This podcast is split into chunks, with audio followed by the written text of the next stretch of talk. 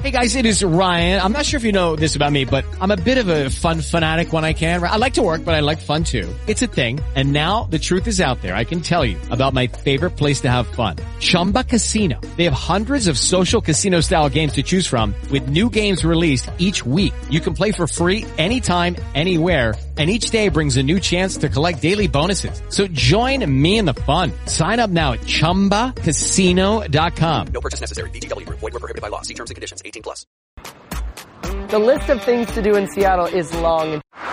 The Odessa Brown Children's Clinic in Seattle's Central District is a place where low income people, children of color, immigrants, and refugees can find compassionate care which they might otherwise go without. The status quo for healthcare is not satisfactory. For many families, Dr. Ben Danielson has been their caretaker. He's an icon. He is one of Seattle's true treasures that needs to be celebrated. Ron Sims is a King 5 political analyst and former King County executive who worked with Dr. Danielson in the community. He has one goal. He wants children who are ill to get better, no matter their color, no matter their faith.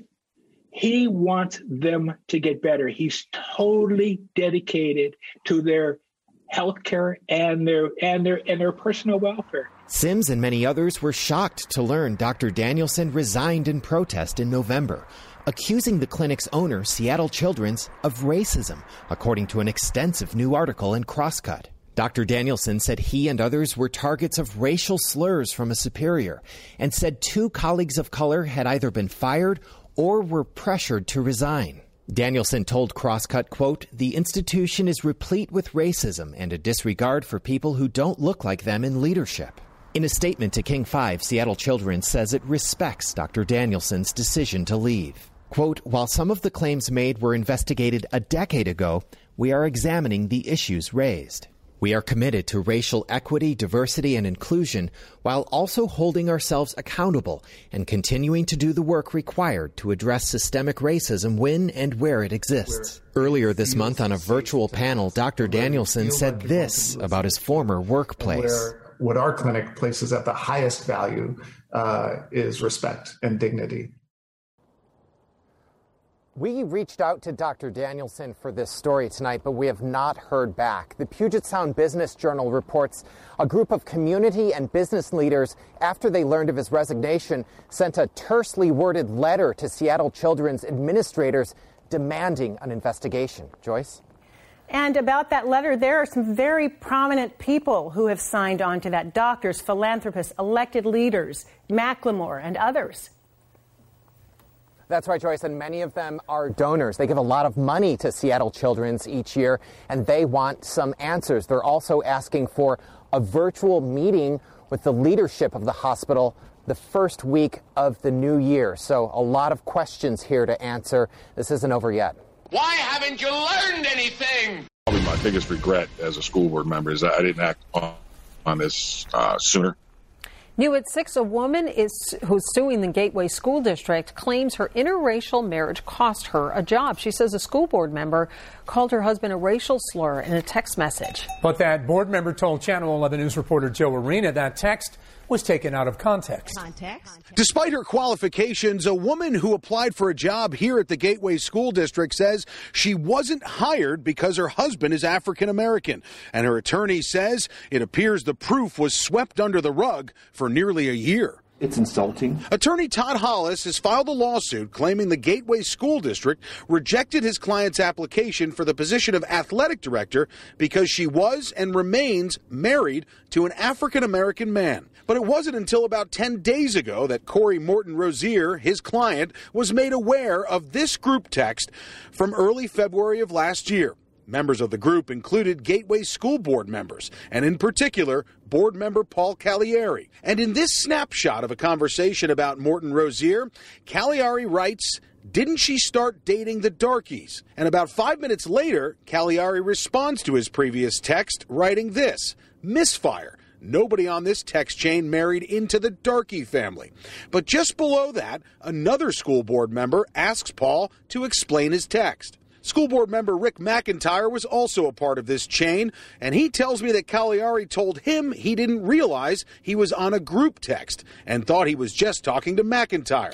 But McIntyre says it was clear that regardless of Cagliari's explanation, That's not what the text was about. and McIntyre, in fact, is the reason this story is public today. He took this screen grab and shared it, something he wishes he'd done sooner. Probably my biggest regret as a school board member is that I didn't act on, on this uh, sooner. Uh, it's it's been weighing on me pretty heavily since February. And as for why this woman did not get the job, McIntyre says it had nothing to do with race. But for Hollis and his client, this incident highlights what could be a bigger problem. To the extent that nine school board members were aware of this information 10 days ago, and only one came forward, is a problem. And the man at the center of this whole thing, Paul Cagliari, talked to me over the phone and shared this statement. The text message from February 2020 you're talking about was meant for a different text chain. Darky is the last name of the people I was talking about. He also offered an apology, saying, The first thing I would do is apologize for the confusion and hurt this has caused. I would also tell her that I was a big advocate of her to get the AD position. In Monroeville, Joe Arena, Channel 11 News.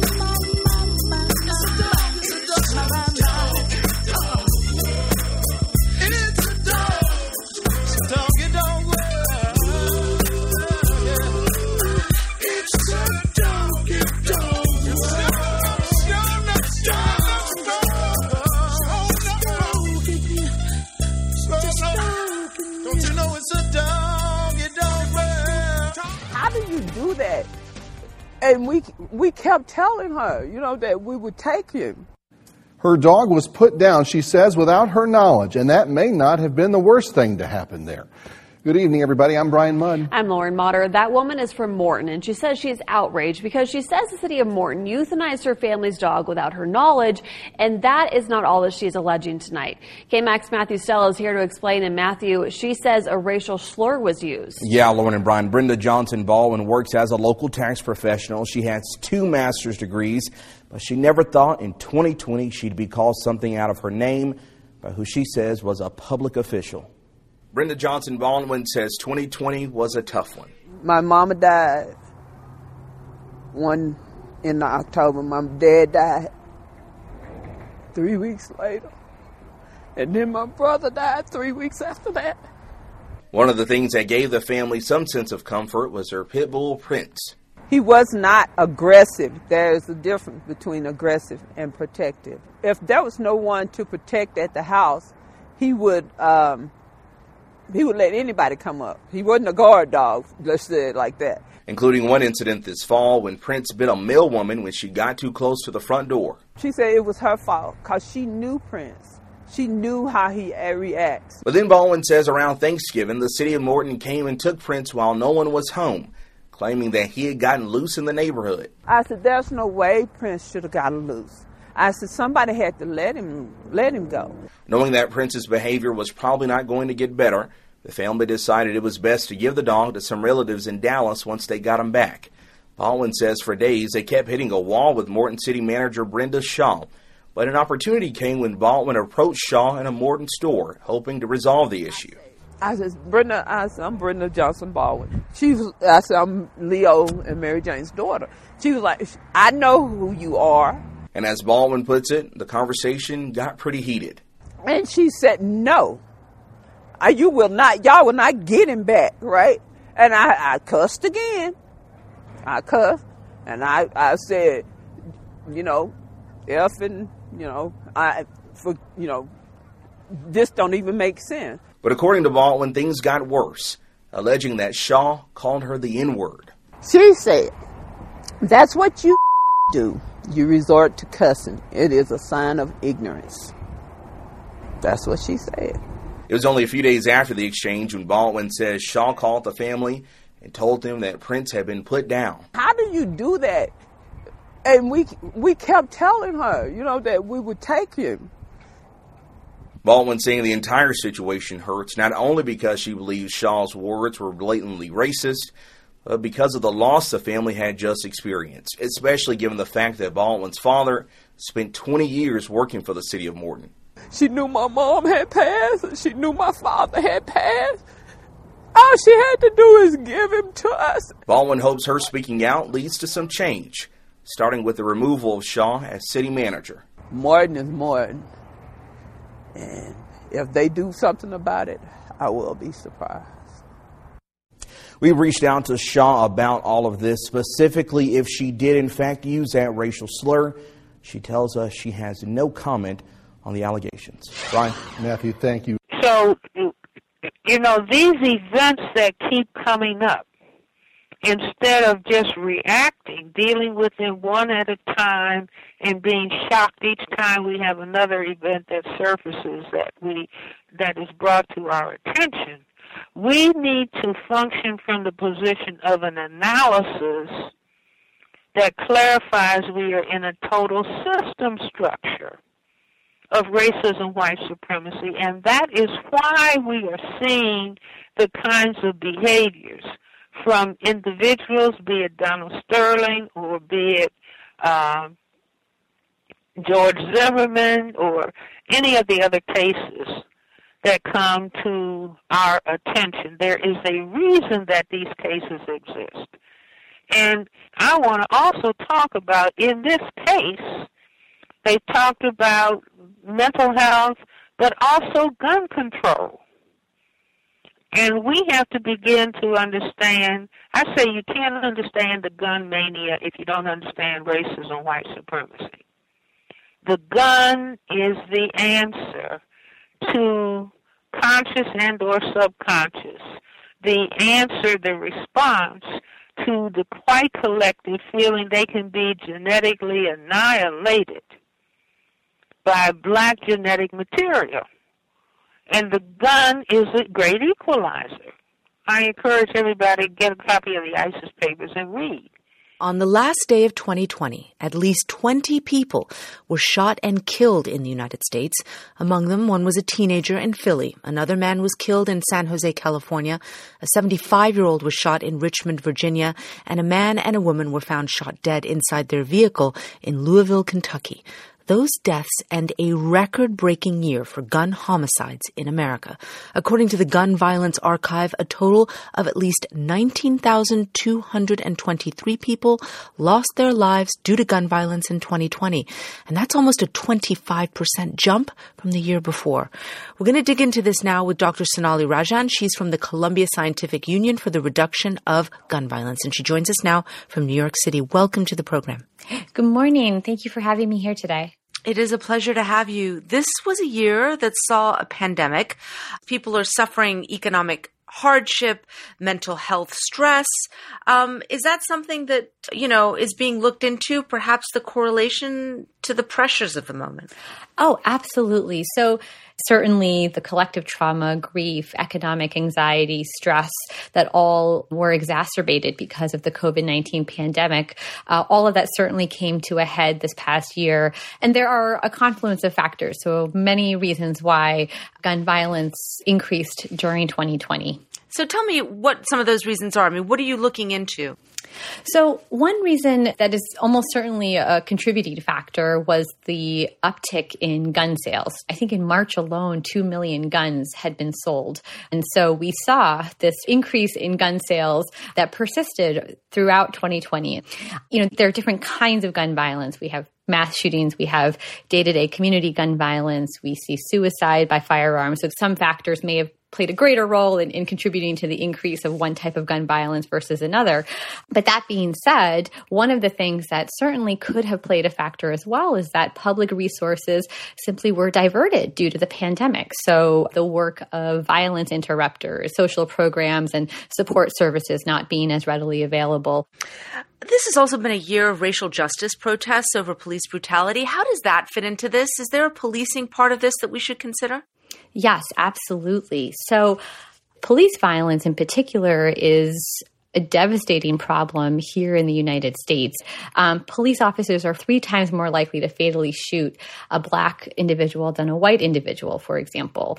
And we saw this year racism intersecting in a way with gun violence and with the COVID pandemic that really took its toll on black and brown communities in particular. Are there any other demographic things that jumped out at you? Um, I'm wondering particularly about gender. Uh, have we seen a surge in gender based violence? We did see an uptick in domestic violence this past year, largely due to the fact that far more people were home and there was much more isolation. And as I was mentioning, reductions in availability of support services. And we do see that in the context of domestic violence in particular, that women are disproportionately impacted here in DC, we've also seen this big uptick in shootings, and they use things like violence interrupters, which you've mentioned, to try and break that cycle. What works when we're trying to combat this, and why hasn't it been happening? You know, historically, the, the conversation around solutions to gun violence have really focused on policies. And there are, there's some really rigorous, excellent scientific evidence that has clearly illustrated that there are policies that would help contribute to reductions in certain types of gun violence. For example, a federal assault weapons ban or tightening background check laws or large capacity magazine bans. But to get to sort of your question, which I think is really the million dollar question, is what are the other non policy oriented ways in which we could be thinking about the prevention of gun violence? This could include investing in community building programs, violence interrupter programs. And that's when people go into the community, actually figure out where the violence is coming from, and really try to mediate between the different groups to make sure that the temperature gets lowered that's part of it. It's also really an investment in in the community as well. So I would say that these programs that have shown to be effective are, are really thinking about the issue not just in the context of preventing the acts of gun violence themselves, but also getting to really the root causes of some of this kind of violence. Other examples that kind of go hand in hand with this are efforts to improve housing conditions or to address issues of green space, investing in mental health interventions. So a lot of the work that I do is really looking at school based gun violence, which is very tied to community violence. And so there are, are a plethora of solutions from that angle that we could be investing in what you're describing is that there are federal policies, there are laws that can be enacted that could help curb perhaps the supply of guns and the way that we deal with guns in society. But on a local level, either community based or in the school, there are things that can be done to target things more specifically. My question is what do you expect to change with the new federal government coming in and the new Congress, if anything? I am hoping that President elect Biden and his administration will prioritize the prevention of gun violence as the public health crisis that it is. And in the vein of what I've just been describing here, that they will see the prevention of gun violence really as an opportunity to address these larger systemic issues. If you look at statistics on gun violence, you see that pretty much there is a constant. It fluctuates between 13,000 to 15,000 every year for all the years that I've looked at it at least the last decade or so. Uh, we saw this huge uptick now, but it seems that there is an endemic problem here that really has not been addressed because all the things you're talking about really haven't moved the needle. For up until just last year, there was no federal funding allocated for the study of the prevention of gun violence. So I continue to be incredibly optimistic about the funds that were allocated most recently in the fiscal year 2021 spending deal, about $25 million, to d- go towards the study of gun violence prevention and how can we be addressing this issue. But we need so much more. That's Dr. Sonali Rajan, Associate Professor in the Department of Health and Behavioral Studies at Columbia University. Thank you very much. Thank you. I, I think I would. I don't. I honestly question if I would still be living, and or what my mental health would be. So yeah, I don't know. Like I don't know where I would be if I stayed in Wisconsin. Two civil claims with one goal in mind to hold those who may have played a part in the events resulting in the death of Anthony Huber and the shooting of Gage Grosskreutz in Kenosha on August 25th accountable. People died that night. My client nearly died that night. That's why. Two $10 million claims are on the Kenosha County Board of Supervisors' agenda Tuesday for discussion after being filed by attorneys for the estate of Anthony Huber and Gage Grosskreutz. Kyle Rittenhouse is charged with shooting both victims. We're doing, you know, everything that we can to make sure that um, justice is served. In the claims, the attorneys for Huber, who was allegedly shot and killed by Rittenhouse back in August, along with Grosskreutz, who was shot in the arm, say the city and county of Kenosha, the police chief, sheriff, and other unknown or former employees played a role in events leading up to both shootings. We're basically looking to sue uh, different actors within the city of Kenosha, as well as the city of Kenosha itself, um, who we believe were negligent in their allowing of uh, you know, Mr. Rittenhouse to indiscriminately run around um, during a week of protest with a loaded weapon. The officers giving, you know, water to different armed people that were down there, including um, offering it to um, the shooter. But compensation aside, Motley says her and her client's ultimate goal is that Rittenhouse is held accountable for his actions the primary objective is that we believe that uh, Mr. Rittenhouse should be convicted um, for all the charges that he's facing. We did reach out to the Kenosha County Board of Supervisors legal counsel for a statement, as well as the Kenosha County Sheriff and Police Chief, but we have yet to hear back. In Milwaukee, Taylor Lumpkin, TMJ4 News. From Imprisoned Nation. COVID concerns are causing St. Louis prisoners to push back for the second time this week, and tonight we've confirmed those same worries could delay shutting down the controversial workhouse. News 4's Kim St. Onge is live at the City Justice Center downtown. She is following this story for us tonight. Kim. Chris, this is exactly where those inmates were initially locked up, like you said, the City Justice Center across from City Hall. A spokesperson for the mayor's office is telling us the inmates refused to go back into their cells for the second time this week. That was over COVID concerns, forcing deputies to transfer over 100 of those inmates since Tuesday. Tear gas was used inside the City Justice Center Friday to defuse a situation after inmates refused to return to their cells over COVID concerns, according to Board of Aldermen President Lewis Reed. Ultimately, uh, what the detainees said was, hey, you know, you guys are housing us in very close quarters with multiple uh, inmates per, uh, per cell. And um, I'm afraid, uh, I'm afraid of my my life. Reed says inmates relented and deputies were able to transfer 45 inmates to MSI, better known as the workhouse. That comes on the heels of another 56 inmates who were transferred Tuesday over similar concerns.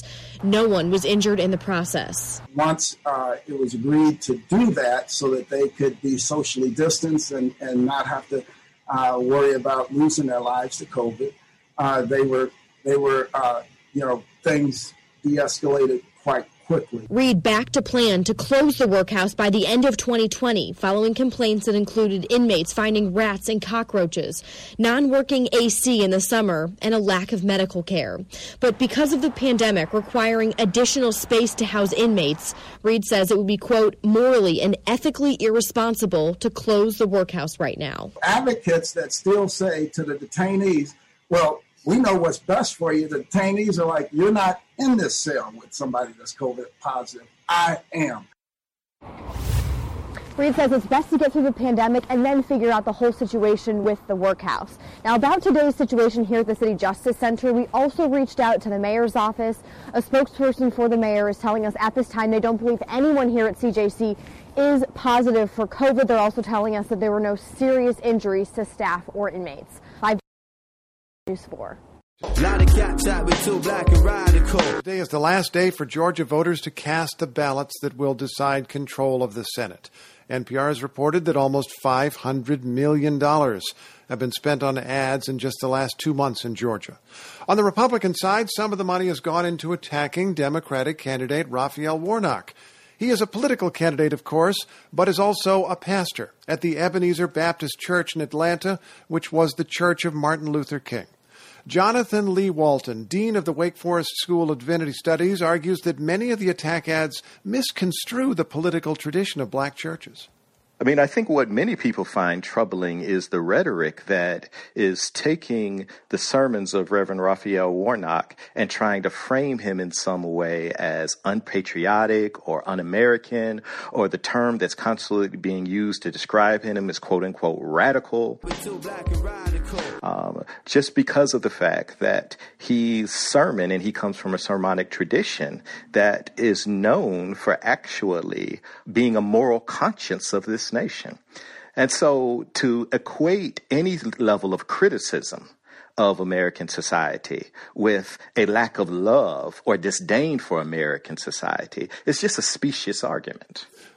The first statement that comes to mind that I remember people focusing on after the general election, when it became clear that there was a runoff, was a video of Warnock saying, I believe in the pulpit, nobody can serve God and the military, which was taken as an anti military statement. Was it? Well, I read somewhere in the Bible something about one can't serve two masters right? And so rather than being an anti-military statement, I think it could be read as an anti-militarism statement. And those are two very different things. I mean, it's one thing about where one places one's ultimate faith, power, and trust. And so the sermon and the content of the sermon that Reverend Raphael Warnock was giving was about we put our trust in God, we put our trust in ideals of love and justice, not in by our military might or by power. There's another quote that you focus on in which Warnock is quoted saying, Open up the jails and let our children go. How is that quote being used and what do you think is being missed? well, the larger quote for that was about unjust drug laws. I mean, we know that we, the war on drugs largely has become and became a, a war on poor black and brown people. And this is something that's been acknowledged on both people on the political left and right. Uh, when you have unjust laws that make the difference between crack cocaine and powdered cocaine, right? Uh, five grams of crack cocaine versus 500 grams of powdered cocaine get you the same amount of time.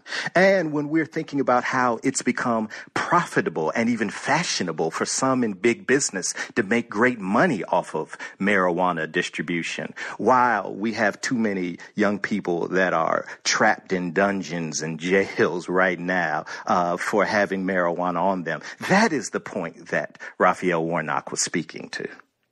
So, what is the proper way to describe statements like that politically? Is he offering a radical leftist point of view, which is what Republicans would say? Is it merely a liberal point of view? Is it actually a centrist point of view at that point? How would you describe Warnock's politics? Well, one might call it a moral point of view. I mean, we have to remember that one can be political and amoral. But one can't make moral claims and not have political implications. And the moral claims that Raphael Warnock, from my understanding, that he's making, that he represents this tradition that's grounded in a gospel reading of Matthew 25. As you did it to the least of these, Jesus says, you did it also to me. When I was hungry, did you feed me? When I was naked, did you give me something to wear? When I didn't have a place to live, did you help me find a roof over my head? As you did it to the least of these. It's about keeping track of the most vulnerable in society. And so it's this kind of grand progressive tradition that uh, I believe that Raphael Warnock is standing on the shoulders of those like Reverend Martin Luther King Jr., like Reverend A.D. Williams, Martin Luther King Jr.'s grandfather, all of these towering progressive pastors that have been in this grand lineage of Ebenezer Baptist Church in Atlanta. Do you find something unusual that African American pastors would be criticized for this kind of sermon uh, by a party that very strongly supports the departing president of the United States, who has often been critical of the United States himself and has said that the United States commits horrible violations like other countries and isn't actually that much different from other countries around the world? Well, one does have to be mindful and be very cognizant of how critique often um, it's often about who is the messenger. And it's interesting how when it comes to people of color how it comes to women when it comes to lgbtq uh, when it comes for people who are trying to expand notions narrow notions of freedom and expand our conceptions of democracy often somehow they're framed as enemies when they're certain on the conservative and they tend to be more white and they tend to be more male they're heralded as patriots i mean so we can't ignore that reality here. Are the political differences between uh, people of faith on the left and the right really just a question of emphasis, which parts of the Bible you read? I think it could be about which parts of the Bible that you read and which parts of the Bible that you are most inclined to identify with. Uh, the great theologian Reinhold Niebuhr once said that certain privileges make liars of all men. And so, for those of us who benefit from certain privileges and access to power in society, um, we're going to look for the places in the Bible that reinforce our sense of self. And often that can take the shape of finding texts and stories that will baptize our bigotry. And so that is the tradition where you had a theological tradition that could justify the enslavement of Africans. You could have a theological tradition that can justify the segregation and exploitation of certain races. And so this is just a staple of religious traditions. I've heard one writer put it this way. You always know when you've made God in your own image because God hates all the same people that you do. Jonathan Lee Walton is Dean of the Wake Forest University School of Divinity. Thank you so much. Thank you for having me. Hear these words You will never be ignored again.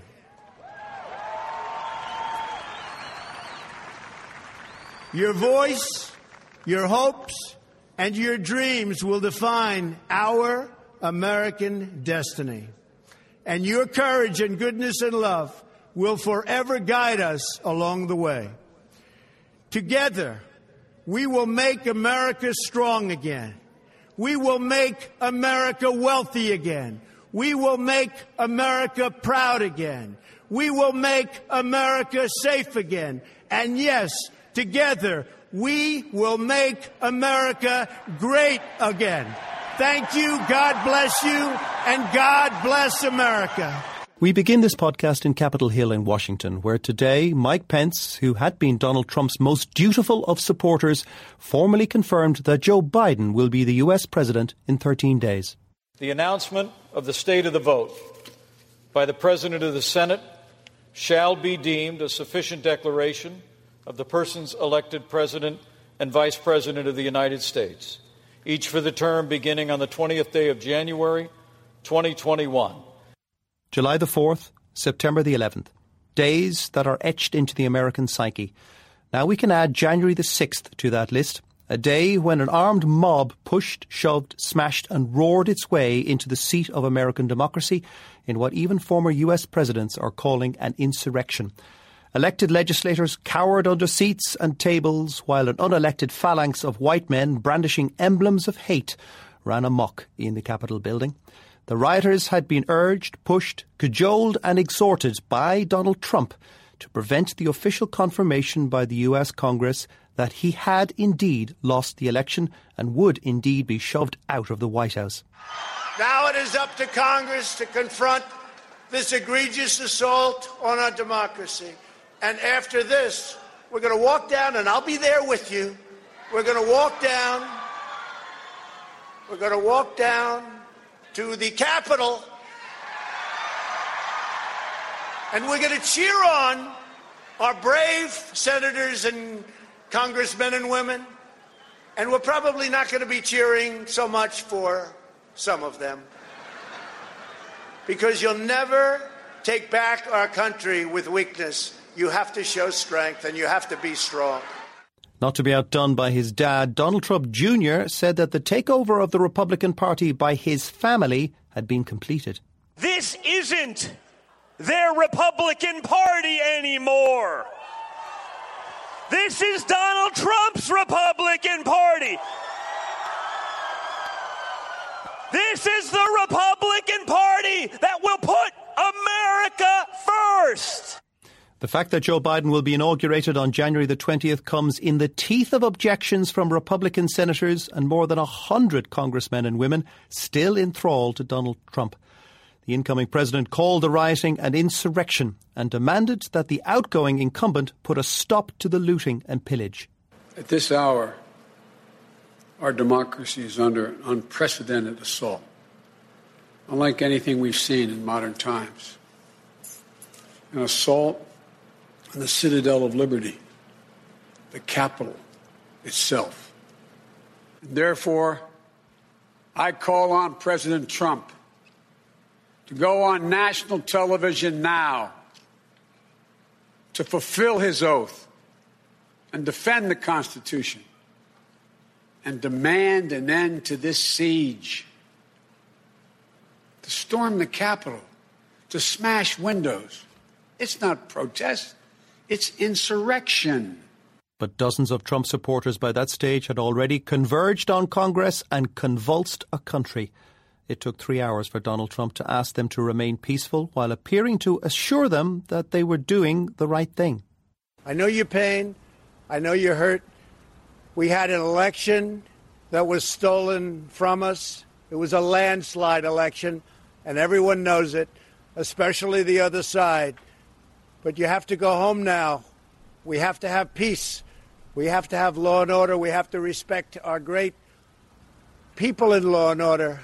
We don't want anybody hurt. We have to have peace. So go home. We love you. You're very special. I know how you feel. In the past few hours, Donald Trump has agreed to an orderly transition of power while at the same time justifying the actions of his violent supporters. On any other day, the news that the Democrats had won control of the US Senate would be the lead story. Not today. In a moment, we'll be discussing what has happened, but first, an extraordinary report from Barbara Plett Usher, who spent an extraordinary day with Donald Trump and his followers. I'm on Constitution Avenue on a very chilly day. There are a lot of people out here. Many of them are wearing caps and shirts that say Make America Great Again. Almost no one is wearing a mask, though, um, but a lot of them are waving Trump flags. What's your name? My name is uh, William Wells, and I'm here to stand up for Donald Trump because he, this election was stolen from him and from the American people. We must stand together as one people. We must stand together. There's no evidence of fraud, but they say yes, there is. The courts aren't listening to it, and the mainstream media isn't reporting it. I see uh, your sign says, Give me liberty or give me death. Because this is the end of the United States if we don't demand our liberty. For Jerry Mentz, the election was the nail in the coffin. The alleged fraud confirmed her belief that the government, the courts, the system are against the people. And she's worried about left wing Democrats. They're leaning towards socialistic, communistic point of views. They no longer want the people to have a say. They want to control us. Live free or die, your sign also says. I got that. You don't think it's going to come to that, do you? To death?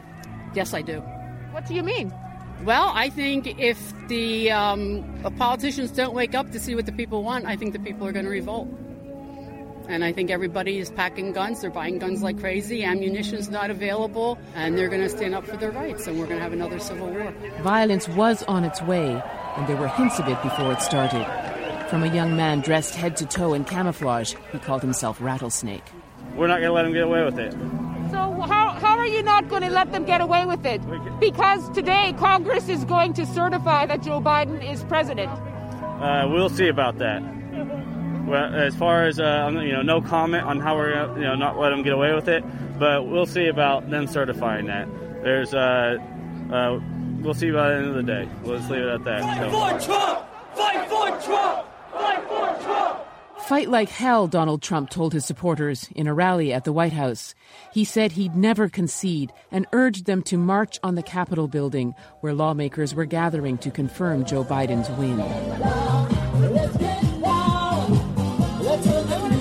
There was music and dancing along the way, but up ahead there was trouble. We got news that protesters had stormed the Capitol and the building was in lockdown. We've pushed our way through now to the Capitol building, and we can see the Trump supporters who have taken over the front of it, waving flags. Go! tear gas or what? Keep going! Keep moving! The feeling in the crowd itself is one of determination, uh, but also one of sort of triumph and excitement. They say, This Capitol building belongs to us. This is our building. Keep pushing forward. Our country! Our country. Our So What do you think about what's going on? I think it's great. We should have did it a long time ago. It's pretty exciting to be here trying to take our country back. I think we're making history.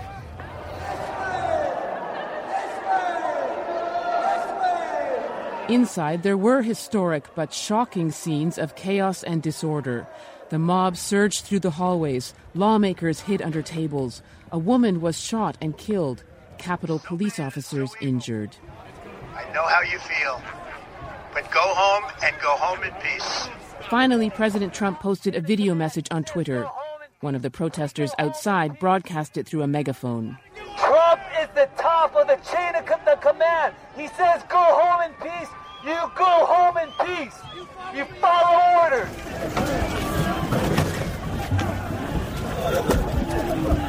Security officers regained control as night fell, and Congress reconvened, determined to certify the election results, but shaken by the attack on America's democracy and alarmed at the country's violent divisions.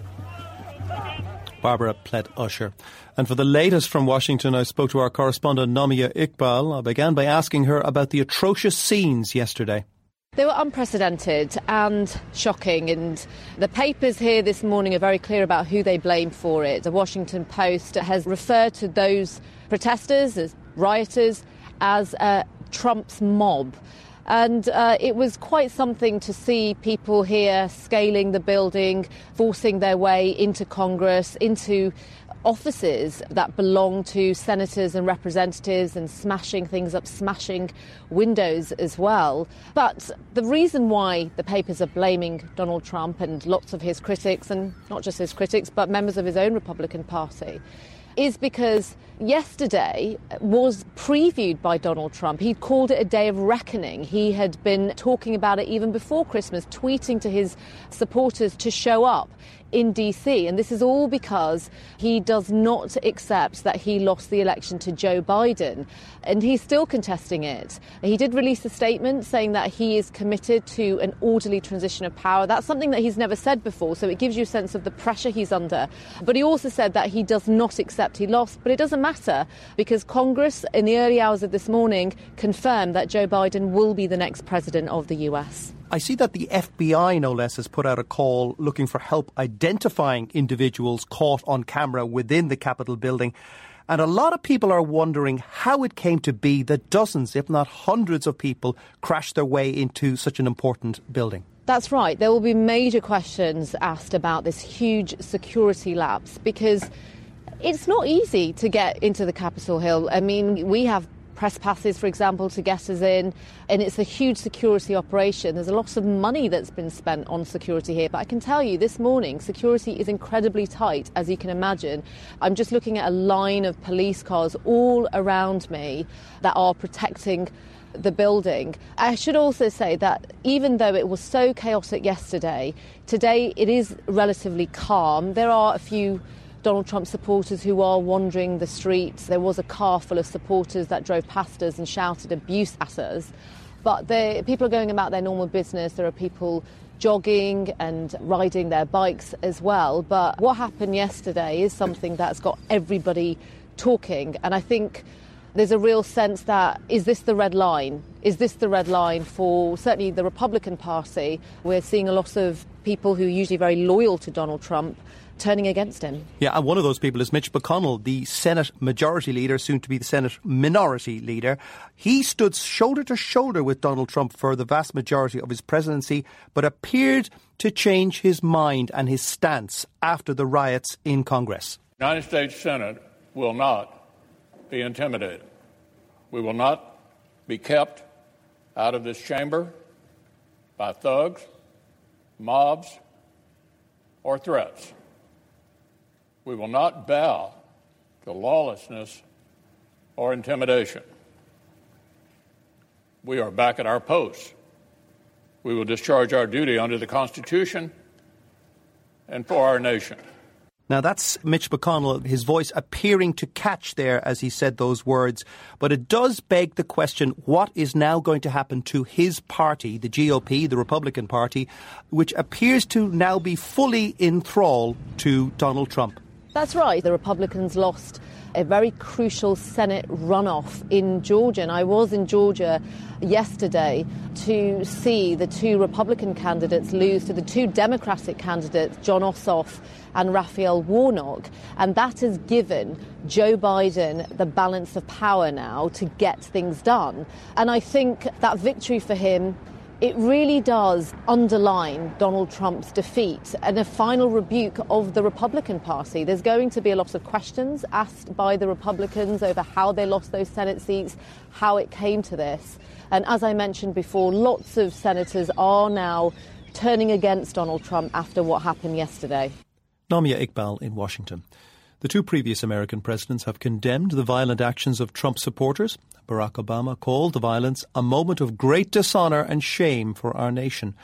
And George W. Bush, a former Republican president, did not mince his words either, saying this is how election results are disputed in a banana republic, not our democratic republic.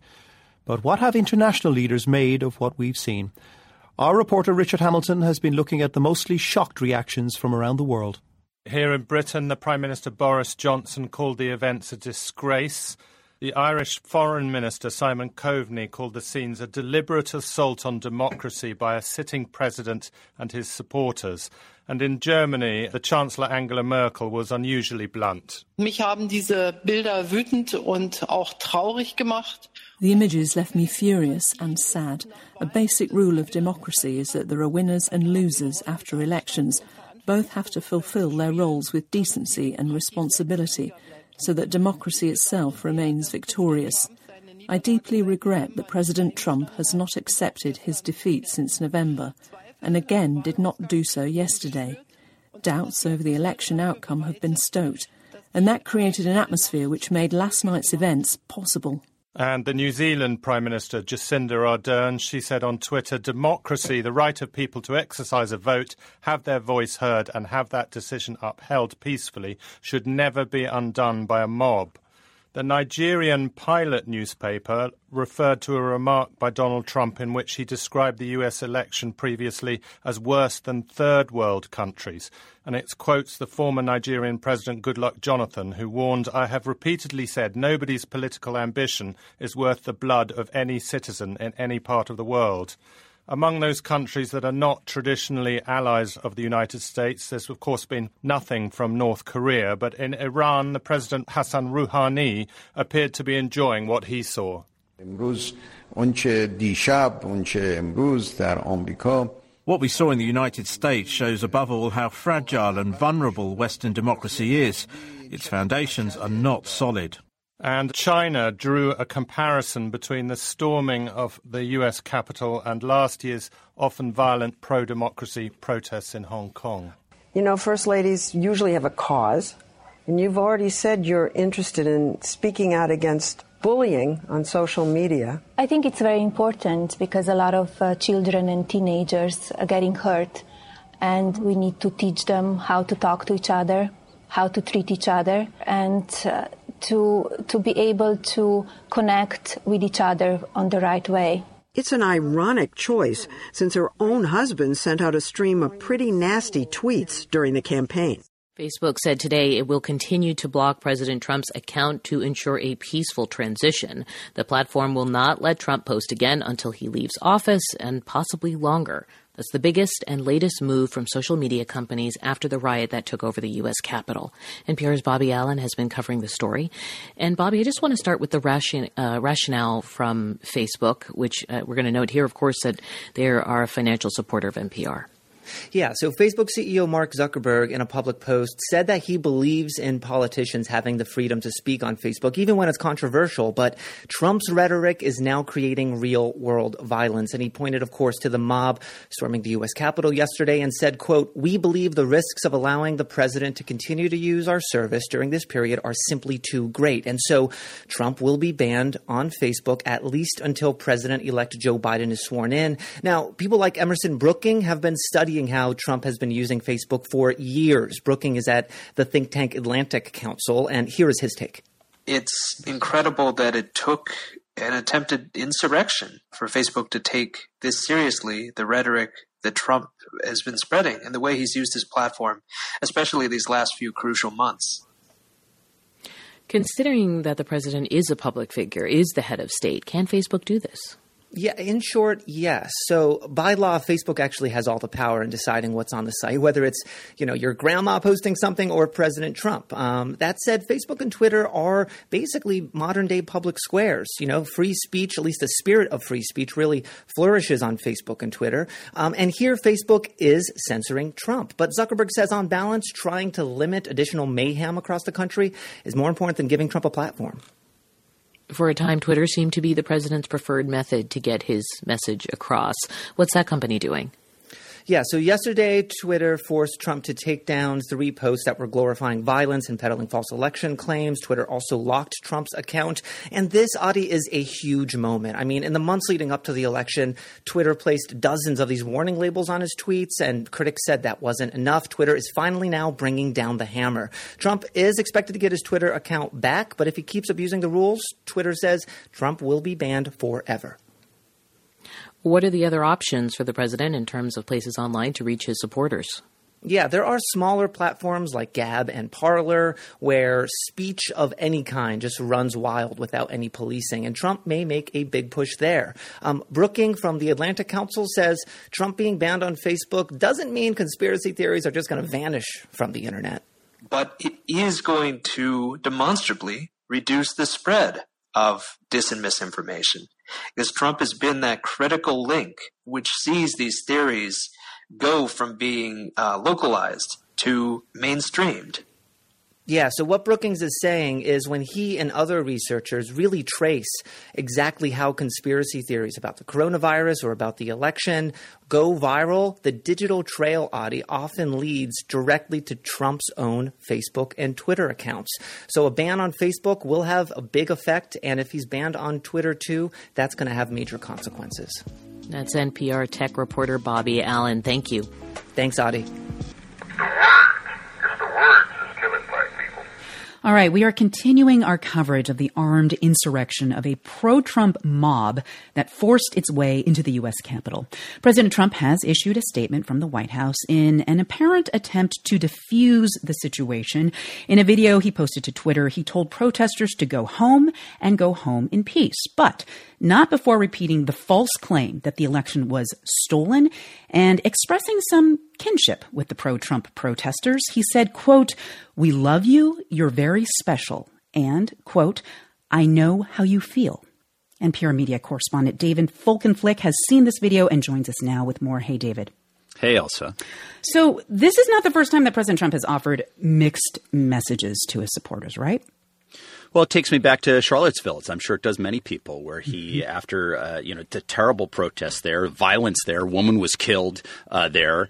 Uh, he said, "Well, you know, there are good people on both sides, but I'm against violence." Well, that's not really a fair account of what happened. And what he's saying now, the idea that uh, we love you, you're very special, but go home you know that's not really all that mixed a message. It's it's basically trying to fuse it as a tactic, but saying essentially he supports their cause because their cause is him. And I might add, in the last hour, he tweeted again. He said, "These are the things and events that happen when a sacred landslide election victory is so unceremoniously and viciously stripped away from great patriots who have been badly and unfairly treated for so long. Go home with love and in peace." That's not really disassociating himself from almost right. anything. He's just saying, "Stand down." All right. And of course, all of this was posted to Twitter, which has issued fact check labels and warning labels on disputed content, including content from the president himself. Tell us, how did Twitter as a platform today react to this video statement? But what it did was it put up a, a, two kinds of warnings. It says, listen, the claims compa- uh, contained in here are disputed, basically saying this stuff probably isn't true. And it also cordoned it off. It said this tweet can't be replied to, retweeted, or liked due to, and this is an incredibly telling phrase, a risk of violence. So it says this is uh, incendiary, this is inflammatory. We don't want to amplify it, but we're also not shutting him down. Uh, so that's how they dealt with that. Now, this footage of all the violence, all the chaos that has been erupting today throughout, well, the Capitol and in parts of Washington, D.C., it has been on NPR, it has been on other news broadcasters, it's been online. How have news media organizations in general put all of today's events into context? Give us sort of a survey.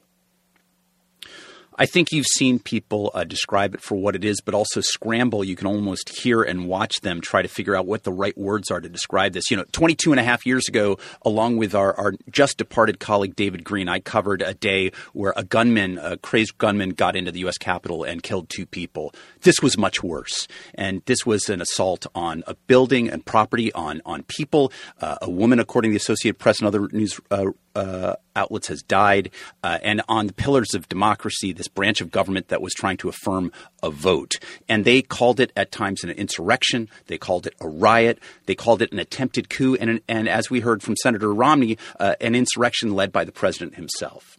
And really quick, you know, many people have called Twitter's warning labels as not doing enough in the past. What has the reaction been to Twitter's labeling decisions today? Well, Twitter has uh, basically cordoned it off, but not prevented people from sharing it. You know, Facebook, which is a supporter of NPR, I should note, and YouTube, which is owned by Google, another supporter financially of NPR, those uh, outlets essentially said, "We're taking this stuff down. It's too much." Donald Trump still has a home on Twitter, much as they try to cordon off what he says is unreliable and incendiary. That is NPR media correspondent David Folkenflik. Thank you, David. You bet. It's a massive irony for all the world to see nation's capital is Washington, D.C. It's the nation's capital. It's the nation's capital.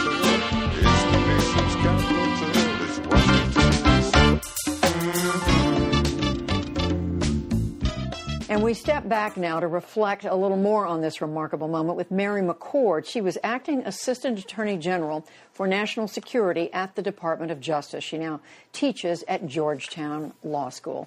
Mary McCord, we appreciate your being with us again. I know you've just been listening to Amna talk about the makeup of the people who showed up in Washington today, who showed up at the Capitol. You're somebody who has studied some of these extremist groups, um, including white supremacists and others.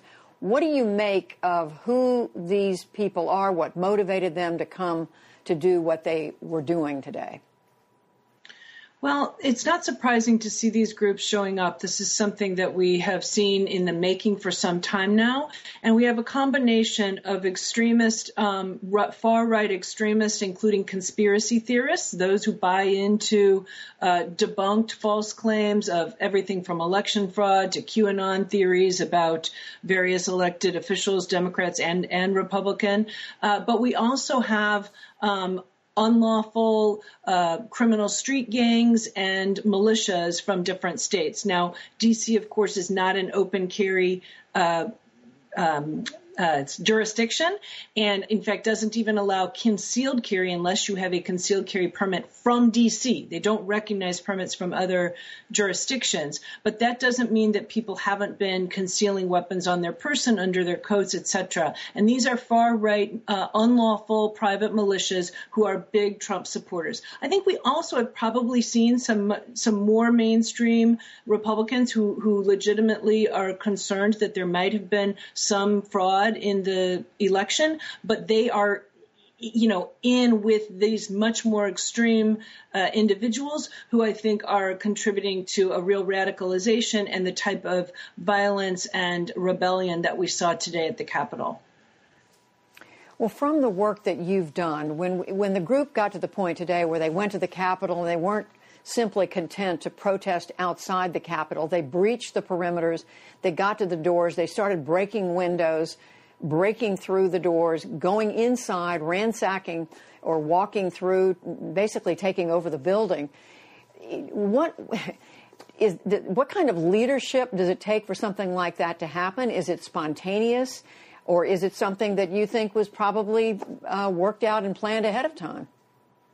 So I've been watching this develop for months now, even even before the election, as the president was even prior to the election suggesting that mail-in ballots were susceptible to fraud and that we weren't going to be able to trust the results of the election. And of course, he's doubled down on that post-election. And this is red meat for these groups. The online activity of the far right extremist movement um, is extremely uh, uh, uh, prolific and it is in some cases encouraging violence, in other cases encouraging overthrow of the government and whatever they needed to do to, to do what they consider stopping the steal. The president has been egging it on at every turn. Not only has he himself promoted conspiracy theories and false claims of election fraud that have been debunked through at, in every single court, and of course, we're you know Sec- Secretary of State Raffensperger in the call on Saturday, you know, tried to push back point by point about the falsity of those claims,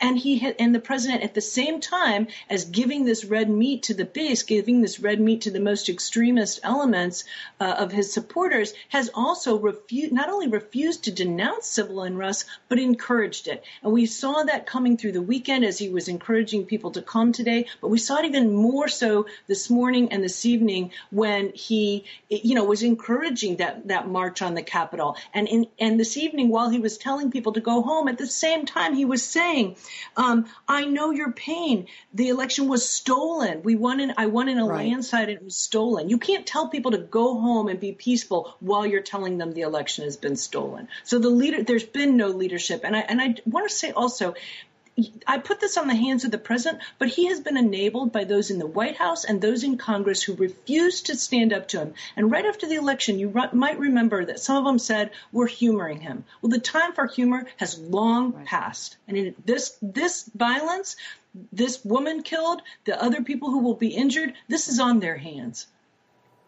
And now the question a lot of us have is, will the death of this woman and will the pleas from so many people, including prominent Republicans and supporters of the president that this stand down, that this stop, will that have any effect uh, on these people? We will certainly be watching uh, to see. Mary McCord, thank you very much. All right, we're going to turn now to Kathleen Belew. She's assistant professor of history at the University of Chicago. She is author of Bring the War Home, the White Power Movement and Paramilitary America. As you may have guessed, she studies paramilitary and white power groups. Professor Belew, welcome. Thank you for having me. Uh, what were you focused on as you watched the mob storming the Capitol today? You know, it's an interesting moment because I think what we're seeing is the kinds of groups and activists that I study are one part of a broader groundswell of people who who became insurrectionists today if they were not already insurrectionists before the events of today. I think that we're looking at a broad array of people that include QAnon believers and conspiracy theorists, um, some parts of, of Trump's most devoted base, and then some activists who have been organizing quite opportunistically towards the overthrow of the United States and its democratic institutions for decades. Um, we've seen these people on the march before in recent months. Um, in attacks on other state houses in, in marches that have occupied state houses in Michigan, for instance, and um, in targeted attacks on other elected officials like the governor of Michigan. Yeah, I, I was going. I was just going to ask, um, how do you know what groups these are? Were you, were you seeing identifying language or symbols? Are you following social media chatter? What what is indicating to you which groups may have been involved? So all of that, and I should clarify, I'm a historian, so I'm not the expert on um, symbology and identification of particular groups and activists today. But okay. um, what I'm doing in in an event like this one is listening to the many watchdogs, activists, FBI and DHS representatives, and other experts who are are um, conversant in the symbols of the day. Um, and a lot of it is sort of just plain to see for anyone who's looking. So today there were photographs of Proud Boys members flashing white power hand signs. There were Confederate flags in the halls of Congress by, held by occupiers. Um, we saw Pepe the Frog. We saw a number of other um, memes and people who are familiar to us from other recent white power activity. Um, I want to ask about language and the terms that we should use when describing events today. Um, I know that you have been tweeting today and using terms like sedition, insurrection, and terrorism, and it's that last one I want to ask you about. Uh, we are getting tweeted at by people. I'm looking at my Twitter account, and they're saying, "Don't just call them rioters; these people are terrorists." Um, in your view, what are they? What what should we call it? So I, I, suppose I should begin by clarifying that there are legal meanings of each of those words that are distinct from our conversational use of those words.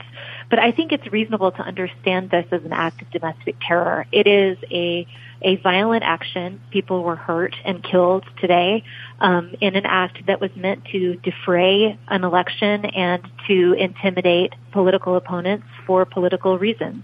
Um, it was exceedingly ideologically motivated, and it has a body count, um, the extent of which we don't yet know as we tally up the deaths and injuries from today. I suppose now it's one death, but um, you know we we haven't gotten to the end of the day, and the streets are not yet cleared in D.C. So um, I, I think it's too early to know. Um, I would say too that when we're thinking about it, I think it's also best understood as an act of insurrection. Um, and by that, I don't mean a legal definition so much as um, a conversational one. But what I what I want to get at there is that this was an action that was deliberately meant to circumvent our our political system. This was a coup. This was not a bloodless coup. This was an attack on our democracy and its institutions. Um, and it was organized, it was ideological, and it was carried out uh, in the light of day. That is Kathleen Belew, uh, assistant professor of history at the University of Chicago and the author of Bring the War Home The White Power Movement and Paramilitary America. Professor Belew, thanks for sharing your expertise with us. We're going to turn now to another Secret Service incident that raises disturbing questions. On October 3rd, 2013, an unarmed African American mother named Miriam Carey drove to Washington, D.C. From Connecticut with her infant daughter in the back seat. A U-turn at a checkpoint followed by a car chase led to Secret Service agents and Capitol Police firing 26 bullets at her car, eventually killing her. As Lisa mentioned earlier, there are serious questions today about the security in and around the Capitol and why there wasn't better preparation and plans made ahead of time. William Brangham examines how the law met disorder. We're going to the Capitol. Just moments after the president's speech, thousands of his supporters were on the move down Pennsylvania Avenue.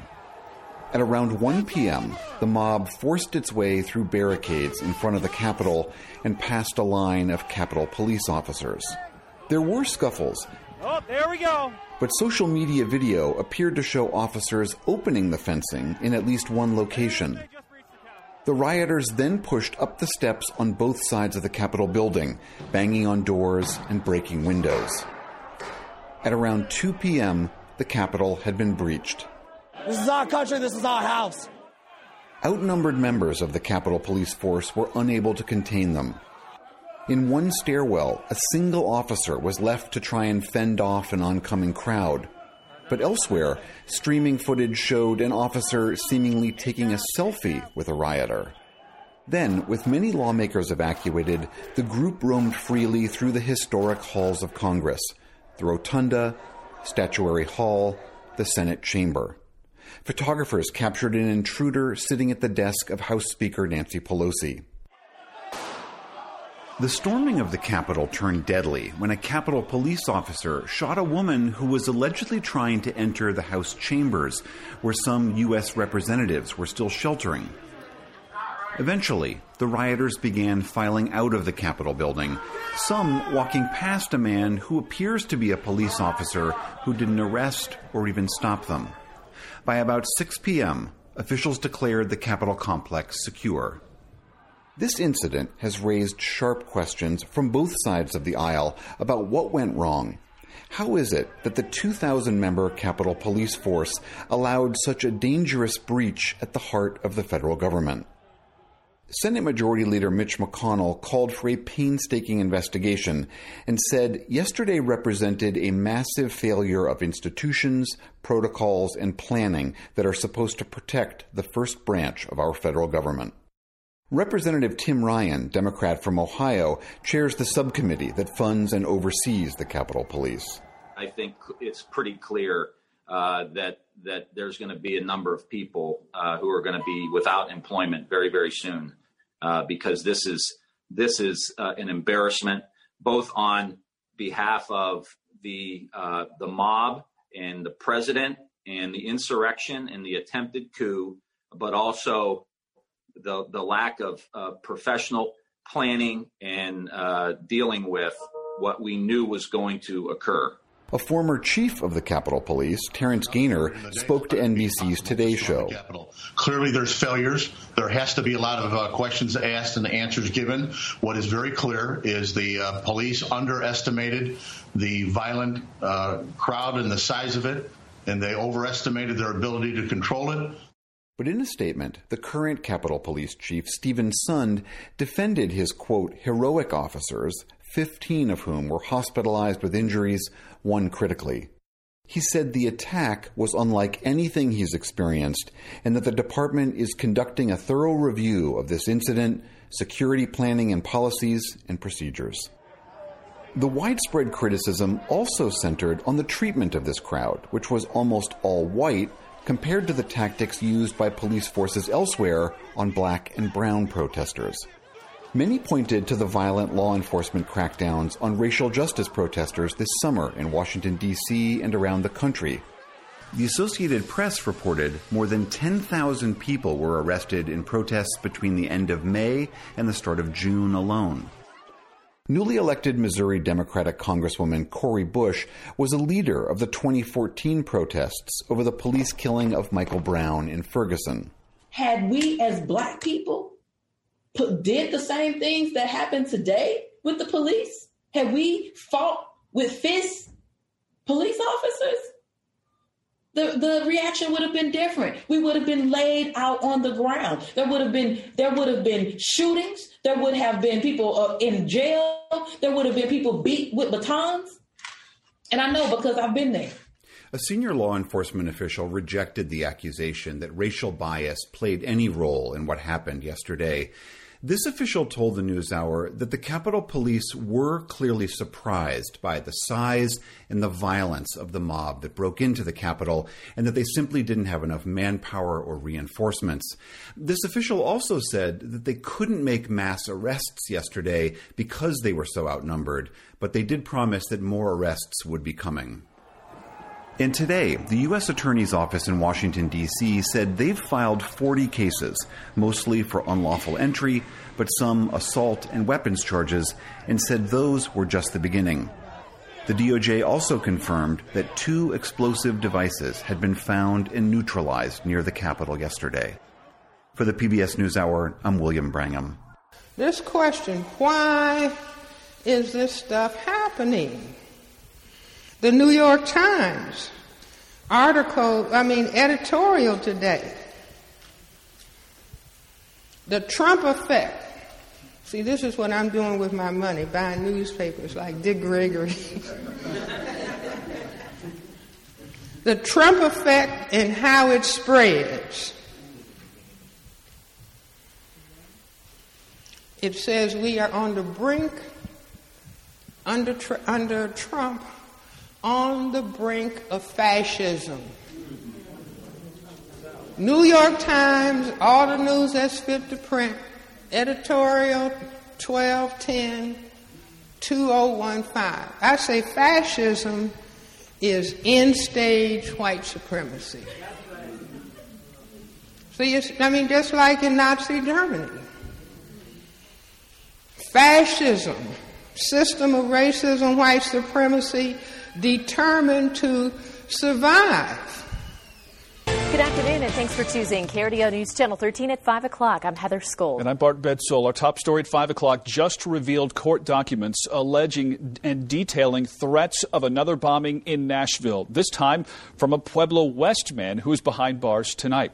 48 year old Eddie Lovins reportedly promised to harm law enforcement if they tried to stop him. He was arrested after allegedly shooting and nearly killing multiple deputies in Pueblo County on New Year's Day. KRDO News Channel 13's Dan Beatty joins us outside that home where the shooting went down. Dan. Heather Bart, just before the shooting on New Year's Day, Eddie Lovins contacted Tennessee Highway Patrol warning of a bomb inside of the Tennessee State Capitol building in Nashville, and that if authorities showed up to his home here in Pueblo West, he would be obligated to shoot at them. According to communication logs between Eddie Lovins and the Tennessee Highway Patrol, the Pueblo West resident said there was going to be another bombing in Nashville. referencing the Nashville RV bombing on Christmas Day, this time at the Tennessee State Capitol building. Lovins went on to say, It's definitely going to happen today, no if. He also stated he is not law enforcement friendly. Authorities in Tennessee contacted the Pueblo County Sheriff's Office about the grim warnings. When authorities arrived at Lovin's home on the 1000 block of Tenderfoot Lane around 3:15 p.m., gunshots rang out, injuring two officers. In the court documents, Lovin said he shot through the door of his home with his AR and that he had no specific target but knew deputies were outside. He wasn't just shooting at my deputies on that one instance. He continued to constantly uh, fire rounds out of his home. After allegedly firing at law enforcement, deputies saw Lovins walk outside of his home into the streets, armed only with a bottle of whiskey. Fire one round of non lethal. Uh, we're able to neutralize the suspect, and he is in our custody. Where we were able to confront the individual, he did not pose a significant deadly threat to any of our officers at that time. After the arrest, Lovins told investigators there were soap bombs in his garage, but bomb squads didn't find any trace of explosive devices inside the home. Meanwhile, at the Tennessee State Capitol, authorities discovered a suspicious device, but it was unrelated to the case. Eddie Lovins currently faces two counts of attempted murder and two counts of attempted assault. He's currently sitting in the Pueblo County Jail on $500,000 bond. His next court appearance is set for January 7th. Reporting live in Pueblo West, Dan Beatty, KRDO News Channel 13. I'm having to take a few seconds to gather myself. Um, I was not prepared for Eddie Lovins. I'm gonna have to. I'll explain why I'm having to take a few seconds to gather myself. Okay, this is what happened, and then we'll introduce things proper. Uh, that last segment, I was not going to play. Right, there were so many things that happened this week. Right, I didn't even talk about the Senate race in Georgia. There are already always so many things that happen in the world. I say consistently for the compensatory call in, this is just, you know, a little bit. Just a few of the things that happen related to racism, white supremacy. We'll try to talk about other things also, but just a little bit. The segment with Eddie Lovins, didn't plan on playing it. We had been talking about the bombing in Nashville. In fact, we had COWS listeners who said, Hey, I didn't even hear a whole lot of information about the bombing in Nashville. I thought that was important. How do you have a white person, another act of terrorism, on so called Christmas Day, no less? Uh, injuries and all this major damage and damage to major AT&T center and everything. And how is that not major news? We had some people who said they felt like it wasn't even being covered adequately. So I see this. I'm like, oh, it's related to the Nashville bombing, hmm, threatening another one. Yeah, there's so much white terrorism this week. Maybe we'll play it, maybe we won't. Yeah, yeah, yeah. I finally just decided to go ahead and, eh, why not? We'll we'll add it in because people had said they didn't really talk a whole lot about the Nashville bombing. This is related. We'll go ahead and include it. I, I've said before, sometimes I'll include clips. I won't really listen to them all the way. That way I can be surprised I can hear it for the first time with you all. So I just heard about Eddie Lovins for the first time with you all.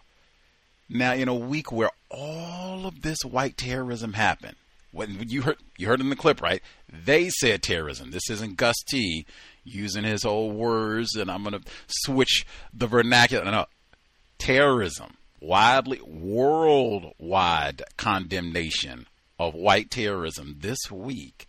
Did you all hear about Eddie Lovins? Was that added to since we just had a bombing in Nashville on White Jesus' birthday, no less? And then with all the mayhem in the nation's capital, how would we miss Eddie Lovins, a white man who threatens enforcement officers, fires at enforcement officers, bombs all of that, and he's taken into custody. They have unarmed black people where they accidentally put that in quotes, end up bursting into their residence, and they don't get them in custody alive. This fella had explosives fired at police officers and old Eddie Lovins is in custody. Doesn't even look like they used a nigger knocker on him. Did you all hear about Eddie Lovins this week? I know Tennessee is not like the the center of the universe metaphor. I know that's not like a New York City or a Los Angeles, an area that's going to command a lot of media attention. I know Nashville is not that, but wow, on this week, don't you think that's something that what a list of white domestic terrorism in just five days? Just in the last, what, two, three weeks, if you want to go back and make sure we get the bombing aspect. But Eddie Lovins. Intro proper context of white supremacy. Gus T. Renegade in for another broadcast, hopefully to share constructive information on the system of white supremacy. Eddie Lovins. Today's date, Saturday, January 9, 2021. So I have been told this is our weekly compensatory call in. Dial in if you have thoughts, observations, suggestions. If you knew about Eddie Lovins, hey, you can dial in and let us know. Especially if we have any folks in Tennessee, like you, you gotta tell me that you knew about Eddie Lovins, knew all about this fella. Uh, we do not misreading local news to make sure we don't miss a white terrorist, a white rapist, whatever it is.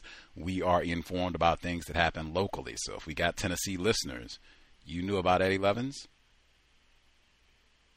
Number to dial 720 716 7300. The code 564 943 pound. Press star 61 if you would like to participate. We had Miss Tien. We've had lots of. I'm saying it as though I'm I'm guessing. Miss Tien was right there with us uh, for the retreat in VA. Yes, absolutely. We have listeners in TN, so you all knew about Eddie Lovins. Number again 720 716 7300. The code 564 943 pound. Press star 61 if you would like to participate. Isn't what they, they normally say? What's that tired line like they get uh they'll get a itchy finger. Isn't that the metaphor? Like they'll say, "Oh man, the Negroes have been unruly. They've been upset about Rodney King or Trayvon Martin or whoever died most recently. They're upset and they've been shooting back at the police. Remember when Micah Xavier Johnson, 2016, when uh, he was alleged, accused of shooting those officers in Dallas? Said, Ooh, they got itchy fingers, you know. They might respond. Police might respond a little more aggressively, you know, because they're fearful, intimidated, that type of a thing. Why wouldn't that be the case in Nashville? You've just had all of the terrorism in D.C., and then you're right at the epicenter. You just had the bombing days ago. They just they got areas that just like a few hours, like this week, just opened back up to pedestrians. So why wouldn't it be? Oh my goodness, hyper vigilant and you know all the rest of it. And i mean you talk about a time where oh yeah we shot this fellow 195 times like he had fired at us and a bomb and oh no man itchy trigger finger. And you know apologies to everyone else. We might have even shot a squirrel by accident and all this but oh yeah we put 150 rounds. And nope they got old eddie lovins you know they say made sure we, we got old Eddie Lovins with a non lethal round. Old Eddie Lovins. Let's see. Uh, we will be here continuing with our coverage in very short order. The Cows coverage of the O.J. Simpson 1995 criminal trial is becoming like signature COWS work, which is amazing because this is a case that I did not follow at all and only began researching because of Jeffrey Toobin masturbating on Zoom. that is no like to tell the total truth this was not a crusade and i think the juice is innocent and nope i thought he was guilty my entire life and embarrassingly thought he was guilty without having ever picked up or evaluated one piece of evidence. At any rate, uh, from very humble beginnings, old Jeffrey Toobin, uh, we will have, uh, so we'll have the book club. We'll have session number eight this Thursday, normal time, 8 p.m. Eastern, 5 p.m. Pacific.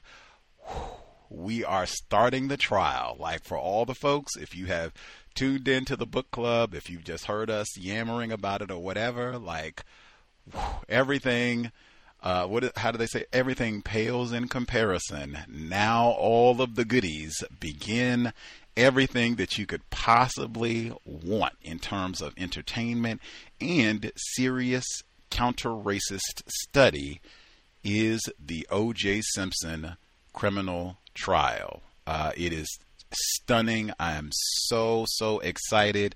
Uh, there's racial showcasing. In fact, that's what we're up for immediately this Thursday racial showcasing and not even disputed. Everybody, white people, non-white, everybody. How in the world are you going to go grab some black guy and put him on the prosecution to prosecute O.J. Simpson just because you got a bunch of black jurors? What in the world? You didn't even have any black prosecutors. Now you're going to go grab Christopher Darden and say, yeah, we add a little, add a little flavor to our team. You got racial showcasing more cowbells than you could stick in a pasture. In fact, repeatedly, a black male will come to the witness stand or be accused of being feverish throughout the trial. O.J. Simpson and Johnnie Cochran. It is amazing. Uh, the N word, F. Lee Bailey versus Mark Fuhrman. We just had F. Lee Bailey on the program the race card. Still trying, maybe by the time we get to the end of the book, we will have figured out is this the first time the phrase the race card was used? Metaphor. Is it the first time? Are the origins the O.J. Simpson criminal trial or was it used before then? Domestic violence. First time, last time. It's every, almost every component of white supremacy racism that you can think of. The O.J. Simpson criminal trial, 1995. We are starting the trial in the book club this week. If it doesn't fit, you must acquit. Ah, amazing. Uh, and one thing that I only recently thought of as we've been going through the book and the trial and everything people who talk about ways of talking to family members about racism, white supremacy the O.J. Simpson trial might be a really good one, and uh, both for older generations and younger generations. If you have parents, grandparents, aunts, uncles, whatever it is, uh, if you have friends or just people that you care about who are a little bit older, uh, they were probably here when the O.J. Simpson trial happened. And in fact, uh, if they, you know, I'd say if they're over if they're over 60, maybe even a little younger than that, but definitely if they're over 60, they were like old enough that they might have been paying attention. Like you might stumble on somebody who, oh yeah, I watched it every day, took notes, and all of the like. You could have amazing conversations with them about racism, white supremacy, just from the O.J. Simpson trial, I am sure, and especially if they know details or if you know details where you can, you know, really ask uh, about things. Did you think it was? Or oh, you can switch the terms up, but I mean, racial showcasing. What did you think about Chris Darden being added to the team? And just see what they say. Just ask. Were you surprised at how supportive the black female jurors were of O.J. Simpson? and just see what the amazing conversations. Talk to you. And I said both generations. If you have younger generations where they weren't born yet, right, when the trial happened in 95, great because their exposure to O.J. Simpson in that case will be exclusively pop culture. So it'll be like uh, South Park uh, uh, the Chewbacca defense, that type of thing, and uh, the FX series and the ESPN documentary, all of which he is guilty, a savage, and that no count Johnnie Cochran is, you know, Satan race card.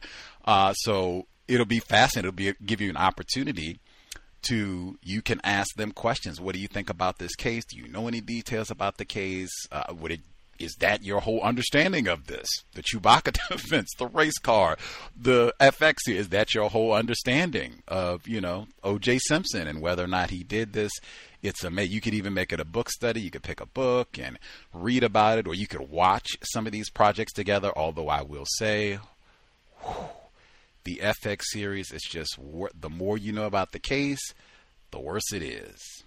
White supremacy propaganda. Anyway, the book club Thursday, and Pat McKenna, who is mentioned in the book club, white man. He is the uh, investigator or one of the investigators for the defense in the case. Uh, he worked for uh, F. Lee Bailey. Uh, he'll be with us on Tuesday of this week, normal time, 8 p.m. Eastern, 5 p.m. Pacific. Uh, he is the person who found the Fuhrman tapes. So we'll be able to ask about that process and how he came to get involved in the case to begin with. I think he has admitted that he thought O.J. Simpson was guilty when he was first hired. It took a while for him to do some digging and investigating to change his mind. I think he changed his mind about things, but at least if uh, I have my information correct, he too thought O.J. did it until. We'll ask about that process fascinating. Take advantage. And again, you can share if you have older non-white people and, you know, if they are interested in maybe learning about counter racism or particularly if they think OJ did it, maybe listen to the program with Pat McKenna. See what they say. I'm so excited to hear about the uh, dialogue and how they got Laura Hart McKinney to come and bring the tapes that exposed Mark Fuhrman. Police officer committing perjury is so much in the Simpson trial. But yeah, Pat McKenna should be with us on Tuesday, 8 p.m. Eastern, 5 p.m. Pacific. Miriam I. Carey. Get her name in before we proceed.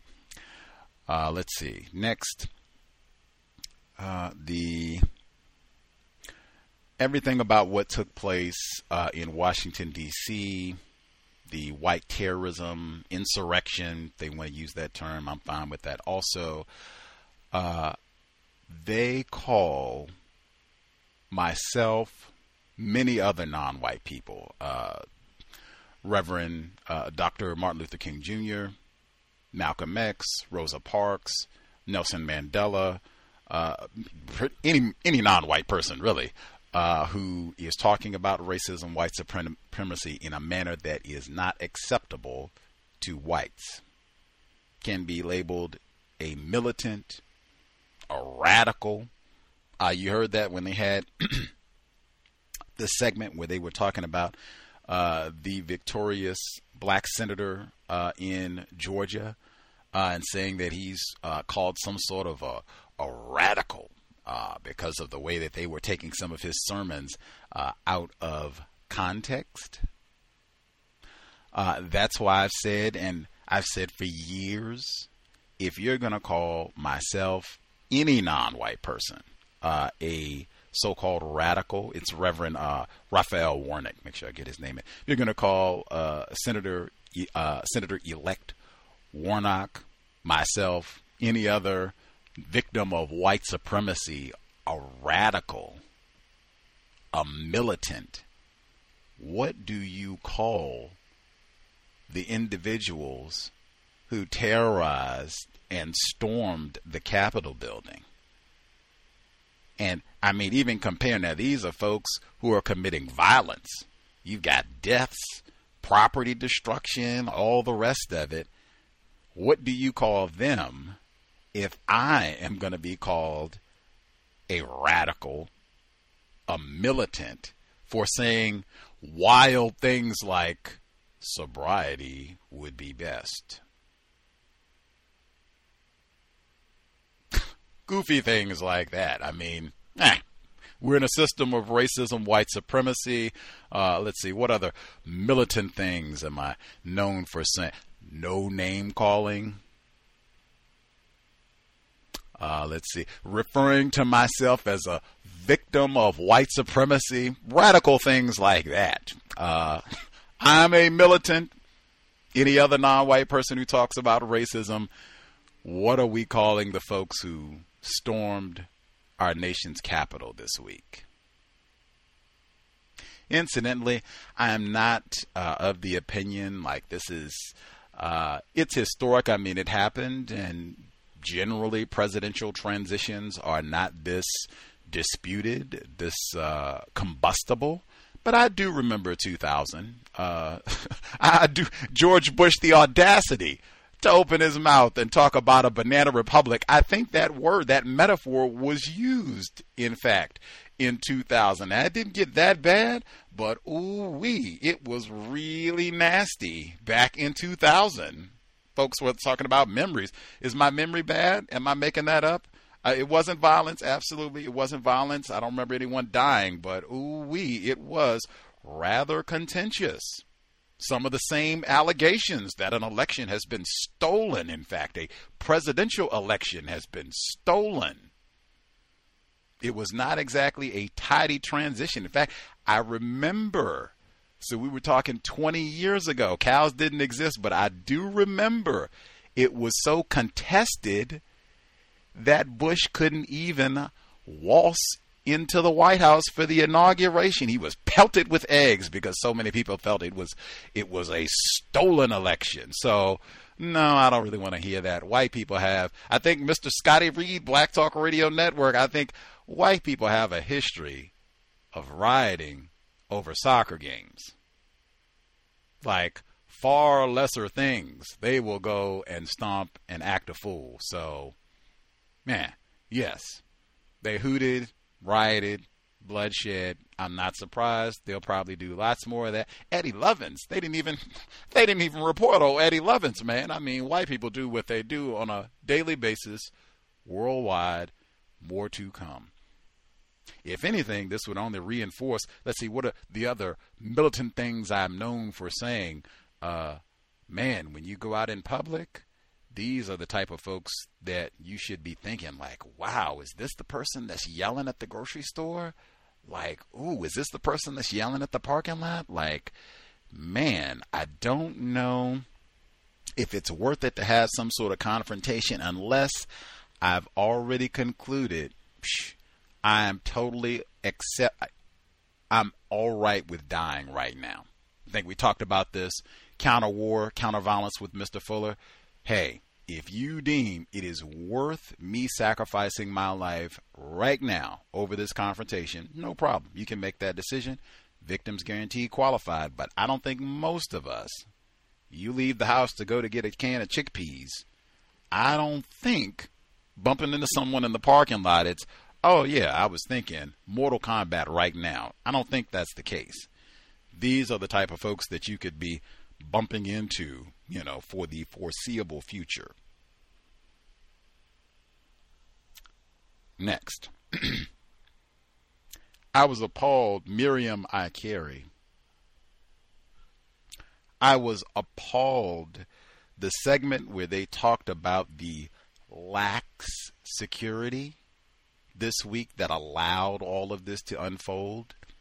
Security wasn't lax in 2013 when they slaughtered Miriam Carey. In fact, they slaughtered Miriam I. Carey, and some of these same elected officials came out and applauded the murder of this black mother because you didn't have lax security then. Oh, remember they got videos. Bravo, bravo, great job keeping us safe. We we have just outstanding, outstanding public officers in the nation's capital. Don't we, ladies? Give another another applause.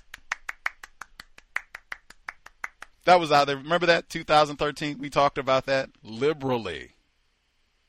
That's not how they responded this time around. Miriam I. Carey didn't storm the Capitol. No good Obama. Rest of you all not taking it. That's not what she did. She didn't even get out of the vehicle. To say we had lax security. And then they went on to make it even worse. They said, We were not prepared. We underestimated the crowd. I heard all these reports. Now, I'm not on anybody's security detail. I don't have security clearance. I don't get memos and details about potential threats and what have you. I heard a number of reports where they said, oh, yeah, this was months in the making. They've been planning this for a while. No inkling. You don't have social media. Get on from time to time to check, see what these QAnon folks are up to. Nothing about the Antifa boogaloo is news to you. We underestimated the crowd and overestimated our own capacity.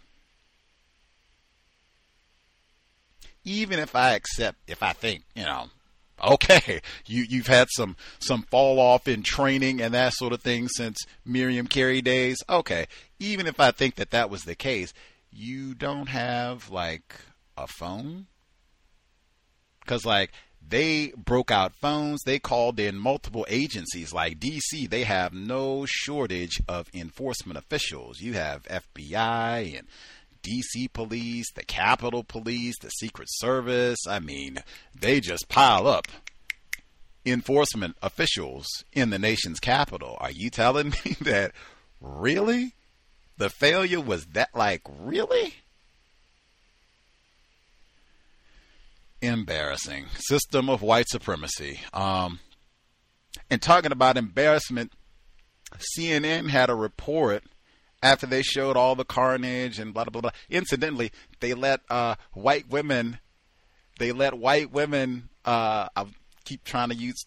I'm trying to avoid using a metaphor. They are not identifying white women terrorists they started that NPR report off and they identified that it was white men coming down here in the mayhem. And then they started interviewing people and they went directly and spoke to a white woman. And she was one of the ones that said, Oh, yeah, someone's to have to die. Oh, yeah, bloodshed will be needed.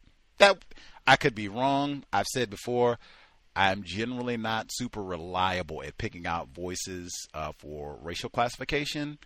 Gender, I generally do okay not, you know, 100% accurate, but I generally do a whole lot better with gender. Is this a male? Is this a female? I think they talked to a white woman in there. That notwithstanding, they let all this happen and they had photographs after I guess they restored order and all that.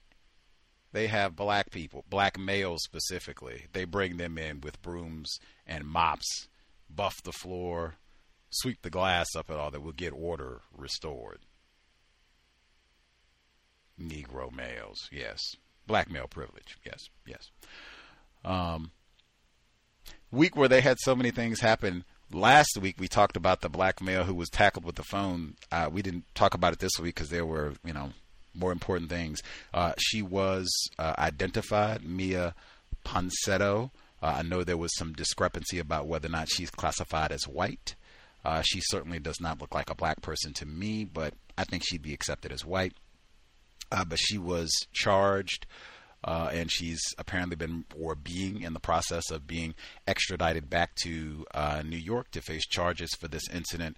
Uh, I forgot the specific uh, charges, but she has been charged, arrested, processed back to New York. Hopefully, and they said it might be more charges. So we'll see how all of that uh, continues. Uh, for this broadcast specifically, uh, if we could not use metaphors, that would be super appreciated. Uh, we heard a number of metaphors. They said that uh, Trump's rhetoric was like red meat for the hooligans who engaged in all of the violence this week. Uh, if we could not use metaphors, frequently racists, they will use similes, comparisons uh, to practice deception. Uh, they'll take two concepts and insist that they are identical when that is not the case at all.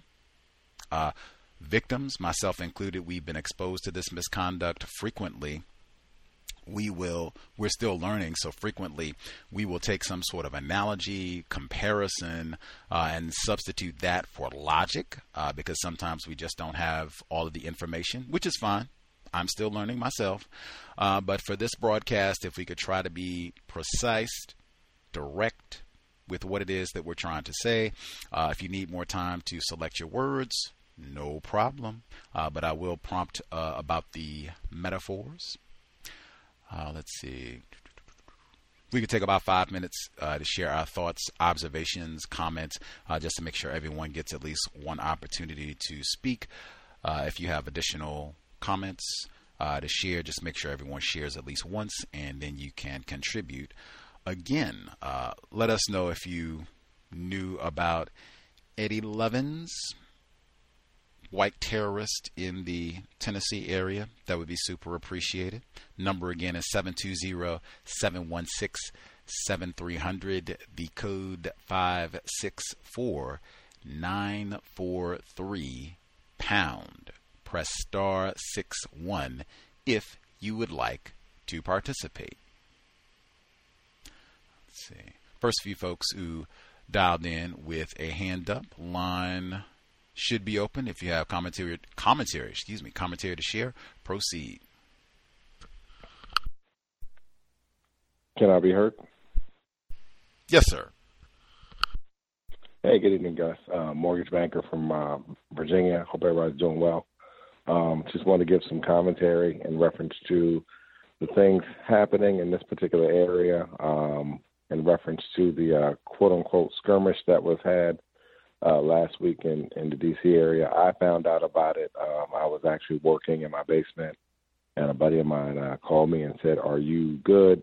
Because sometimes I do some consulting up in DC, and I turned on I turned on the television.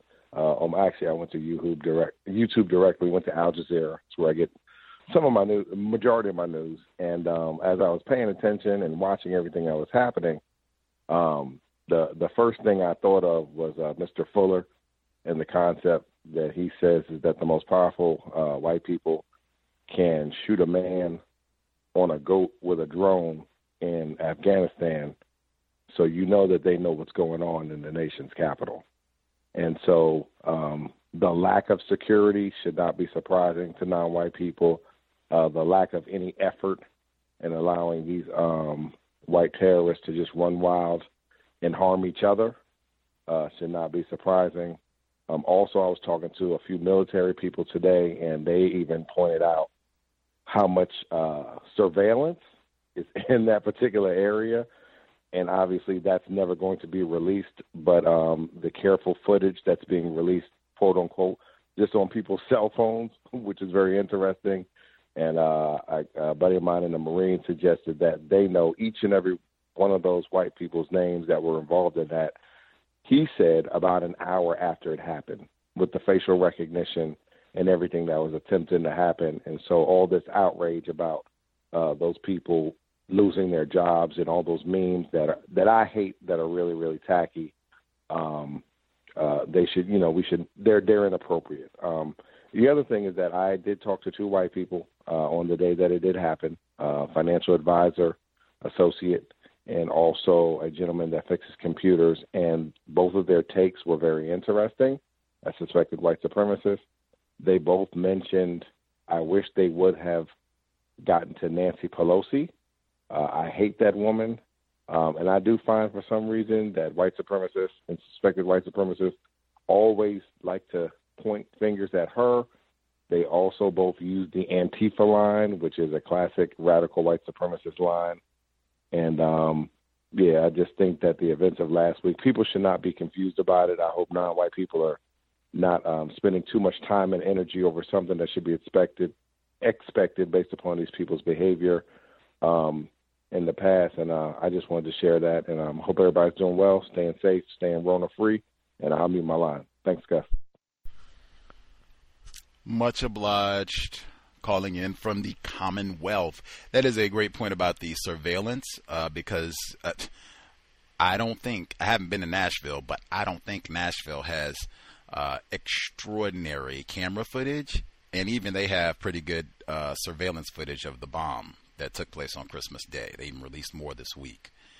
Washington, D.C. has state of the art surveillance, like all over. And that came up with uh, Miriam I. Carey in 2013 because they didn't even release all the video footage. Like they had very short clips that they showed of her car going around. It was basically like a little 10 second loop, and that was it. That was all they showed. It was quite a bit more video footage, but they did not release that about what images uh, you get to see, what you don't get to see.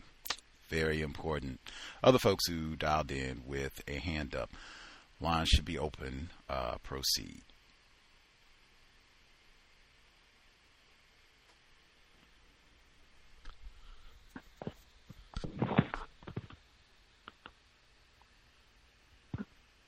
Can I be heard? Uh, greetings, retired firefighter in Florida. Greetings, Gus. Greetings to uh, everyone. I wasn't expecting to get uh, uh brought in uh, so soon, uh, but uh, yes, have a report on the DCS mentoring program. first meeting session of 2021.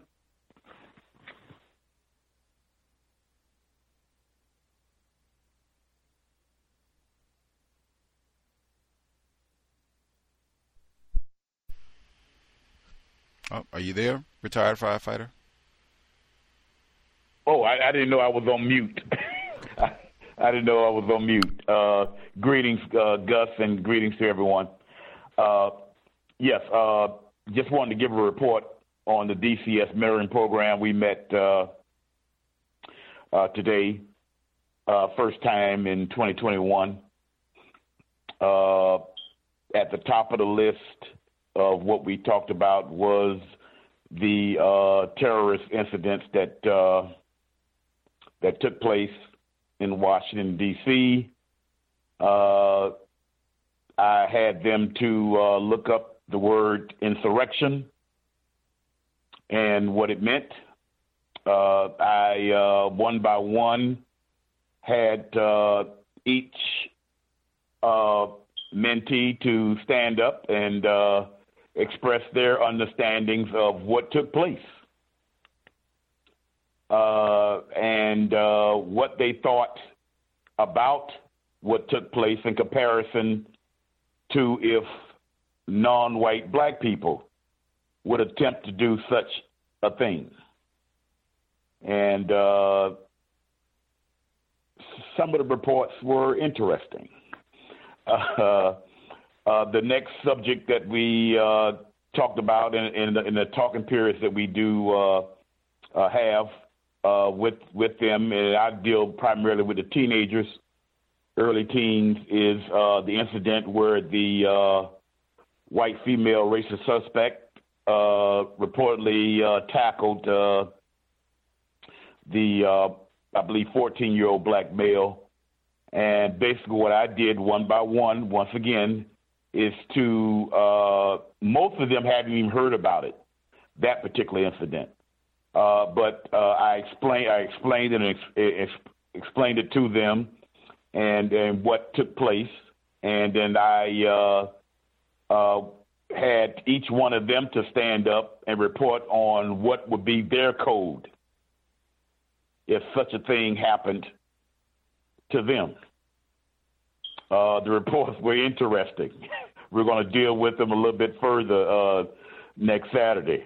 Uh, the audio visual uh, uh, experience today was uh, ironically you mentioned about you mentioning about something that took place in Nashville, Tennessee, which I didn't I didn't know about the incident that you're talking about, but the film was on Nashville, Tennessee in 1960. What took place in 1960 was non white black college students at the historical black colleges in the Nashville area uh, uh, organized, organized, and uh, uh put in effect uh, what they called sit ins at lunch counters.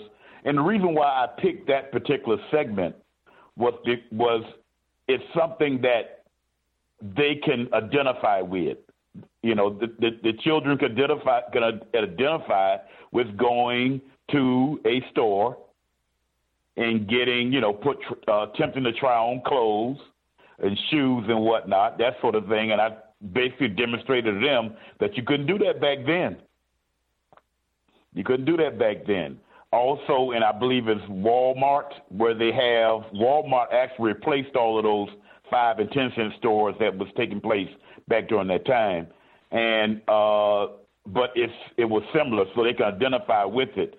Uh, you couldn't sit at you know a lunch counter and whatever that sort of thing, and and they had an opportunity to see young people taking action, taking planned counter racist action uh, in, in what they were saying and what they were doing, uh, that sort of thing. Uh, I expressed to them, and they they was really getting into it. It was really getting into the uh, the context of the film itself. At the end of it, there was a question and answer period on it, and uh, they sounded very enthusiastic. So, uh, and I expressed to them how much I learned from them by by asking them questions and listening. And that's my report today. Thank you for listening. Greetings, Rob in Wisconsin. Just want to say that is uh, spectacular. Uh, I thought it was important. Uh, retired firefighter in Florida, he said with these uh, young fellas that they've been working with, um, he shared about the incident the black teen, 14 year old, tackled, falsely accused of stealing this white woman's phone. And he said they hadn't heard about it. That's important. I was going to say that at the beginning. Uh, the Eddie Lovin situation, the people who say, oh man, I don't check the news. I don't read the newspaper. I don't watch the news. I don't listen to the news. None of that. It's just a bunch of nonsense. It's just a bunch of lies. That is foolish of the highest order. I'm not saying that everything in the news is accurate, honest. Uh, lots of frequently. They just had a report last week, I think, where the Kansas City publication had to apologize for practicing racism uh, with their journalism operation. So, yes. However, sometimes when you are reading, watching, listening to the news, you do get accurate information about things that are happening, sometimes even accurate information about white supremacy racism. Eddie Lovins.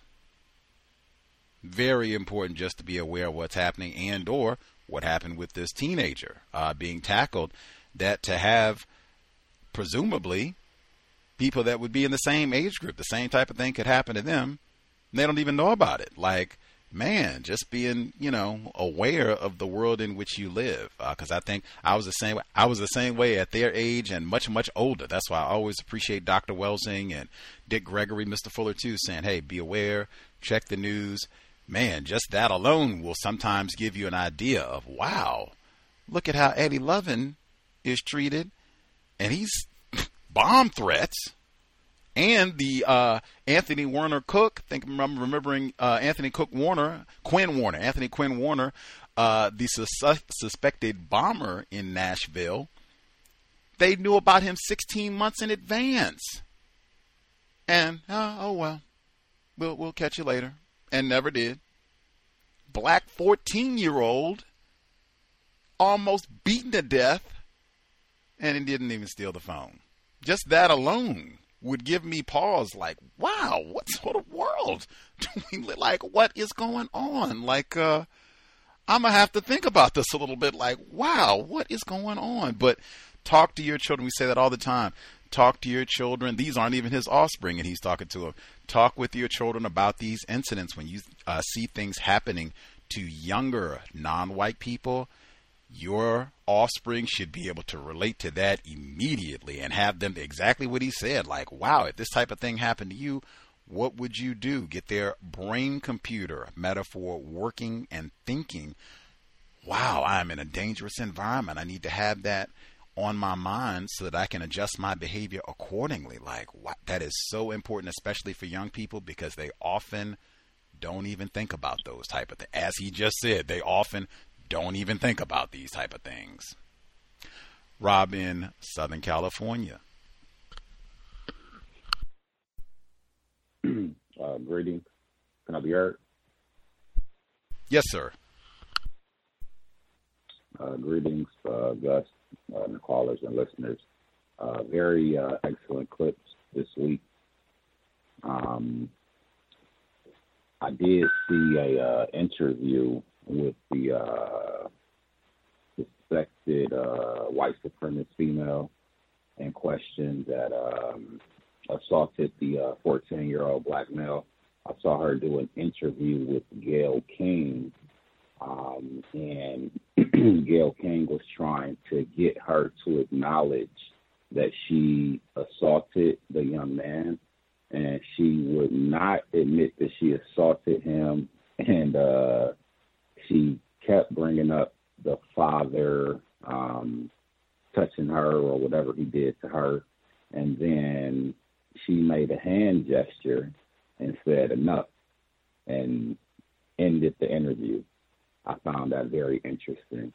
Um, and uh, being from uh, Milwaukee, Wisconsin, um, with everything that happened uh, this week, um, it seems that, in my observation, something that got overlooked was the officers or officer not being charged with um, the shooting in uh, that took place in Kenosha, Wisconsin.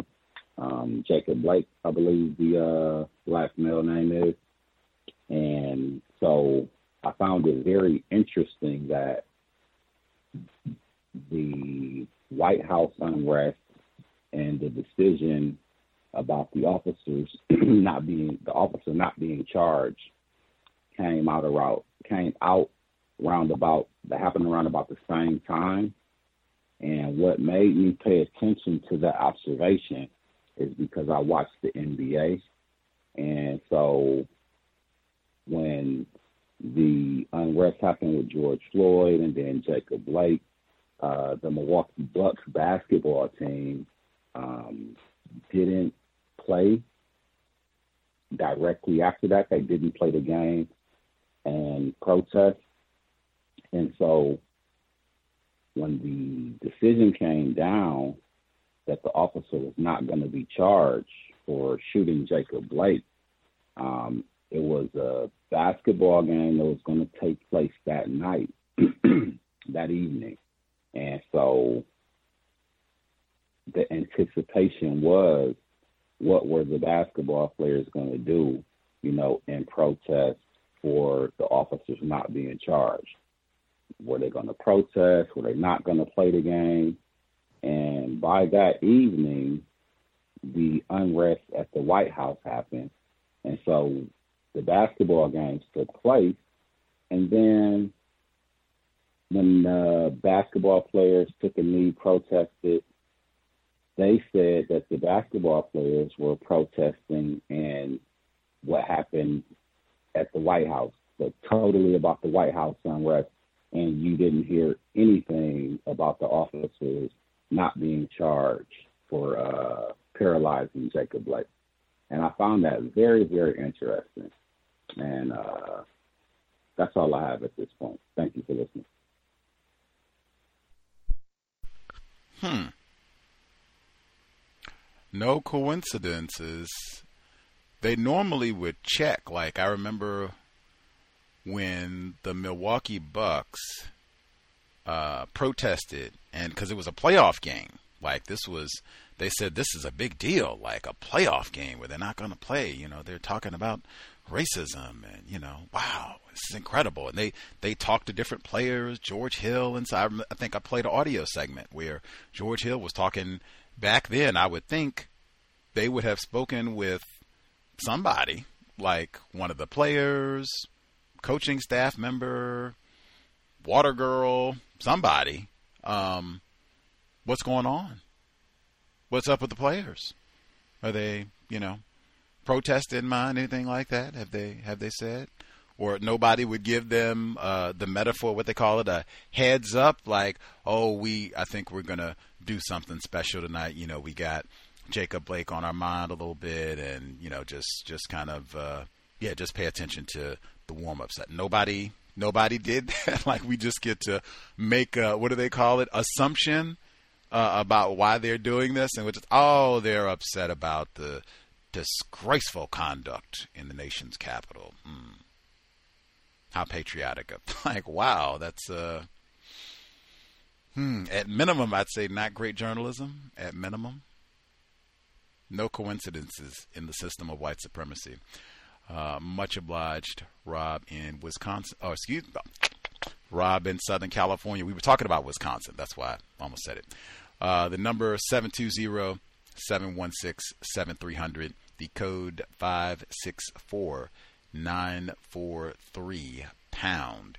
Press star 6 1 if you would like to participate.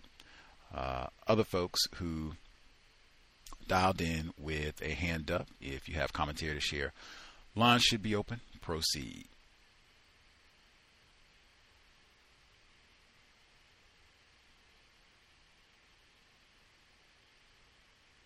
May I be heard? Uh, greetings, caller in Florida. Yes, sir. Yes, sir. Thank you very much, sir. Greetings to Gus, the host, the listeners and callers. Um, thanks for the audio segment. The uh, I think it was it was the lady that was uh, going to be hired for the PE I guess position or something like that. And I guess uh the the the guy was saying that he didn't know it was in a group text or something and uh they said that they called her husband or something a derogatory term.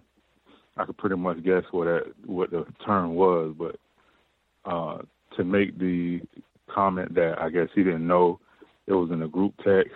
Oh, I didn't know. So uh, why else would he even use the term darkies? Like, I guess they tried to make some kind of uh, weak excuse, racist excuse about how you know you rationalize using that term. Um, and I thought about that book, uh, Two Faced Racism, Whites in the Backstage and Front Stage. Um, I've been reading more of that book. Uh, and it's just fascinating, definitely.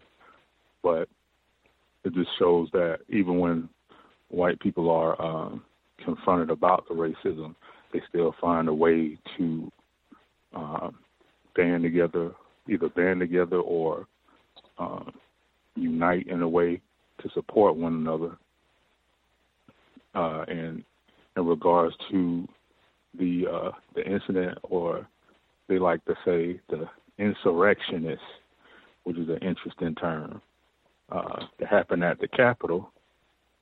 I still just I still just feel like, wow, white supremacy, even with the reporting, um, how they described everything. I mean, definitely they can turn it into uh, the racial focal point with the Confederate flags, uh, you know, how I guess one of the people that were arrested was from maybe Arkansas or something. They can utilize that to say, oh, well, see, it's just these certain uh, people from the South or something. But there were reports that showed that some of the people were from not only Florida and Alabama, but places like Utah, California, Baltimore, Maryland, New York, um, one guy was the son of a uh, Supreme Court judge, I think. Another person, a white woman, was in real estate. Like these aren't people that's so-called backwood and speak with a southern drawl and everything like that. No, like white supremacy is way more um, omnipresent than that.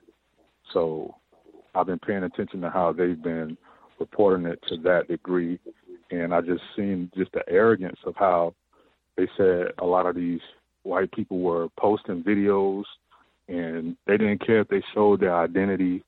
Um, you know, they just wanted to just exercise their white supremacist position in society. And you know, like how I said in the uh, the audio segment, I like how that interviewer. I don't know if that was a white person they were saying, "Hey, well, how are you going to commit this violence? What do you mean by colonialism or, or whatever the person was saying?" And he used he practiced racism by saying, "Well, you know, we'll get to that later. You know, we'll we'll you know, we'll we'll talk about that later." But he was sounding so confident, right? And the violence and the action that he had the instinct that he was going to instinctively do, but once he was questioned on it, oh well, we'll just say that for later. That's like, you know, that's that codification right there.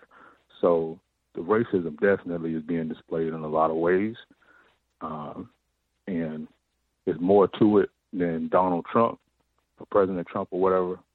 But I just would uh, like to just say that definitely keep paying attention to how words are being used, and that's all I have to share. Thanks for allowing me to speak.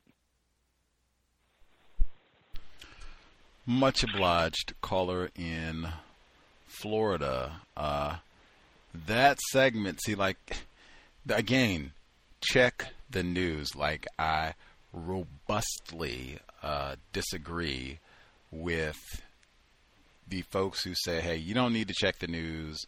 Uh, reading the news is ridiculous, or checking the news is ridiculous, and, and all that. I robustly uh, disagree with all of that um, because not only will you see things like Eddie Lovins, uh, you also will see things like this report uh, where this is a white woman who's saying that her she was denied a job uh, because she married a black male, uh, and then you get this text where it's she was marrying. Didn't she start dating the darkies? Even that didn't the darkies. And then the cover up is, oh, wait a minute, wait a minute. I, I didn't, I, I wasn't uh, talking about black people. He said, I meant uh, darkies uh, that are like in the game. That's what I was talking about. And then it switched from that to, uh, I, I thought this was just a private. I didn't, I didn't even know we were in a group uh, conversation. See, I got confused. I didn't know this was a group text. Well, uh, well, first you said it. We'll, we'll, we'll ignore the. This was your second excuse, but all right. So the second excuse that you didn't know this was a group text. So if this was just a private conversation, this would have been acceptable to be talking about. You know, she's dating the darkies. Was this one to be the? I was just joking. I was just joshing. You know, little tomfoolery. Like, you know, we were just just messing around a little bit. You know, little private joke between friends. That's in the O.J. Simpson thing too. Dating the. Woo! Everyone's favorite topic. Uh, we talk about that on neutralizing workplace racism. Uh, be mindful of those uh, text messages, especially if you are texting to your colleagues and what have you, you should text as though everything that you write is going to be seen by every single employee of the company and maybe everyone in the world. It'll be uh, transcribed. Uh, we'll have it translated in about 50 different languages. We'll put it on YouTube. Like, that's the way you should be because it might happen. Uh, let's see. Other folks who dialed in with a hand up, uh, if you have commentary to share, proceed. Hello, Gus. I wanted to say something. Yes, sir. Um, I just wanted to start by uh, reading from the code book, the the compensatory counter-racist guide on page 89. It says um, the word democracy. It says avoid using this this um, this word when others use it, ask for a detailed explanation that can be um, under um, easily understood. And then there's one question when it refers to this word democracy in terms of with the Capitol building um, um bomb rush. Um, can a person be subject to the system of white supremacy racism and at the same time be a member of a democracy? Because everyone seems to be talking using this word about democracy. So um, I just wanted to pose that. And um, I just wanted to know ha- have you heard from SDOT? Uh, I have not spoken with him in some time. Uh, he's a COWS listener. Um, calls. He's called in uh, many times over the years. I think we might be connected via social media, although I do confess to not being like very aggressive about following social media. Me and you know President Trump, I guess both are not the biggest fans of of social media. Um, but I think we might be connected uh, via social media. I'll have to double check uh, to make sure uh, to see if he's posting regularly and that sort of thing. But I think we're connected there, even though I have not spoken with him uh, recently. Great, because um, I do remember that he was on the Cow Show um, several years ago, and he happens to be one of the relatives of Miriam Carey. So I just wanted to um, to um, ask you if, if, you heard from him because since this this thing with with I think I don't know if it was his his his cousin or his step step sister or something, and then you know and she got killed, and then at the same time with the Capitol building, how they were able to just go in there and and then you know they murdered Mary cold blood. I made it sound like it was nothing. So it seems just like something that happened a long time ago when, with Miriam Carey. It kind of connects with the Capitol building issue, don't you think? I mentioned her uh, at the top of the program. Absolutely. Um, I reached out to Valerie Carey, who is Miriam's sister, and I believe Estat. I think that is an in-law. Now, my memory could be totally wrong. 2013 is not exactly yesterday, so you know, forgive if my apologies. Dot and family. If, but I think he said in-law. I think he said in-law. Anywho, um, but I did reach out to uh, Valerie Carey um, to see if we could uh, speak to her because I thought that I I posted online uh, I think several times throughout this week and shared some. She's been posting about it repeatedly. Uh, when I uh, Valerie Carey has been posting about it repeatedly as she uh, as she should, uh, and pointing out the uh, glaring differences in how her sister, her sister, who also had her one year old child in the vehicle how they, it shouldn't just be how her sister, how they, a one year old black child uh, and this black mother, how they were treated as opposed to this band of white hooligans this week. But yeah, I think it, uh, myself, other folks have, have pointed that out repeatedly this week. Mm-hmm. Thank you very much, sir. And I'll mute my line.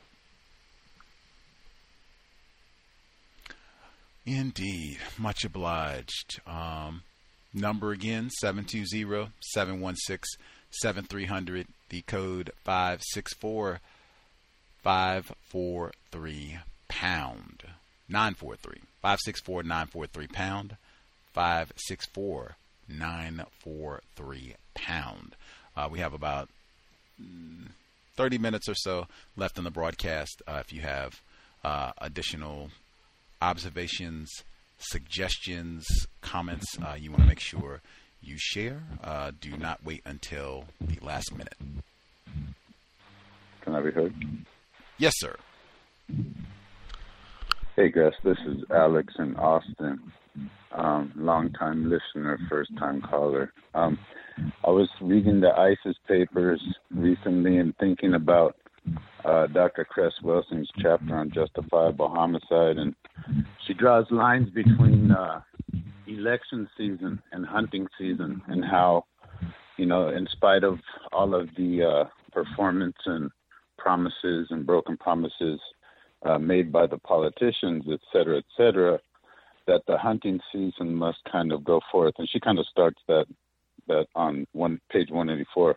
Um, but anyway, I was just thinking about um, you know what that what the symbols of, of the the justifiable homicide um, kind of means right now. What what we might see here and what we saw at the Capitol, and thinking about the symbols therein, where this woman was, you know, white a white woman dressed in black garb, forcibly penetrating herself through of you know of this symbolically symbolically going back to Cress Welsing's, you know, uh, incredible theory, etc., forcibly penetrating her way through this brown door, as it were. And I don't know, I'm not trying to scrutinize it so much, but it looked like maybe a non-white hand holding a black gun that, you know, and of course the symbol of the gun and all of that. And um, just interesting, interesting symbols taking place, you know, here, um, the dawn of the age of Aquarius,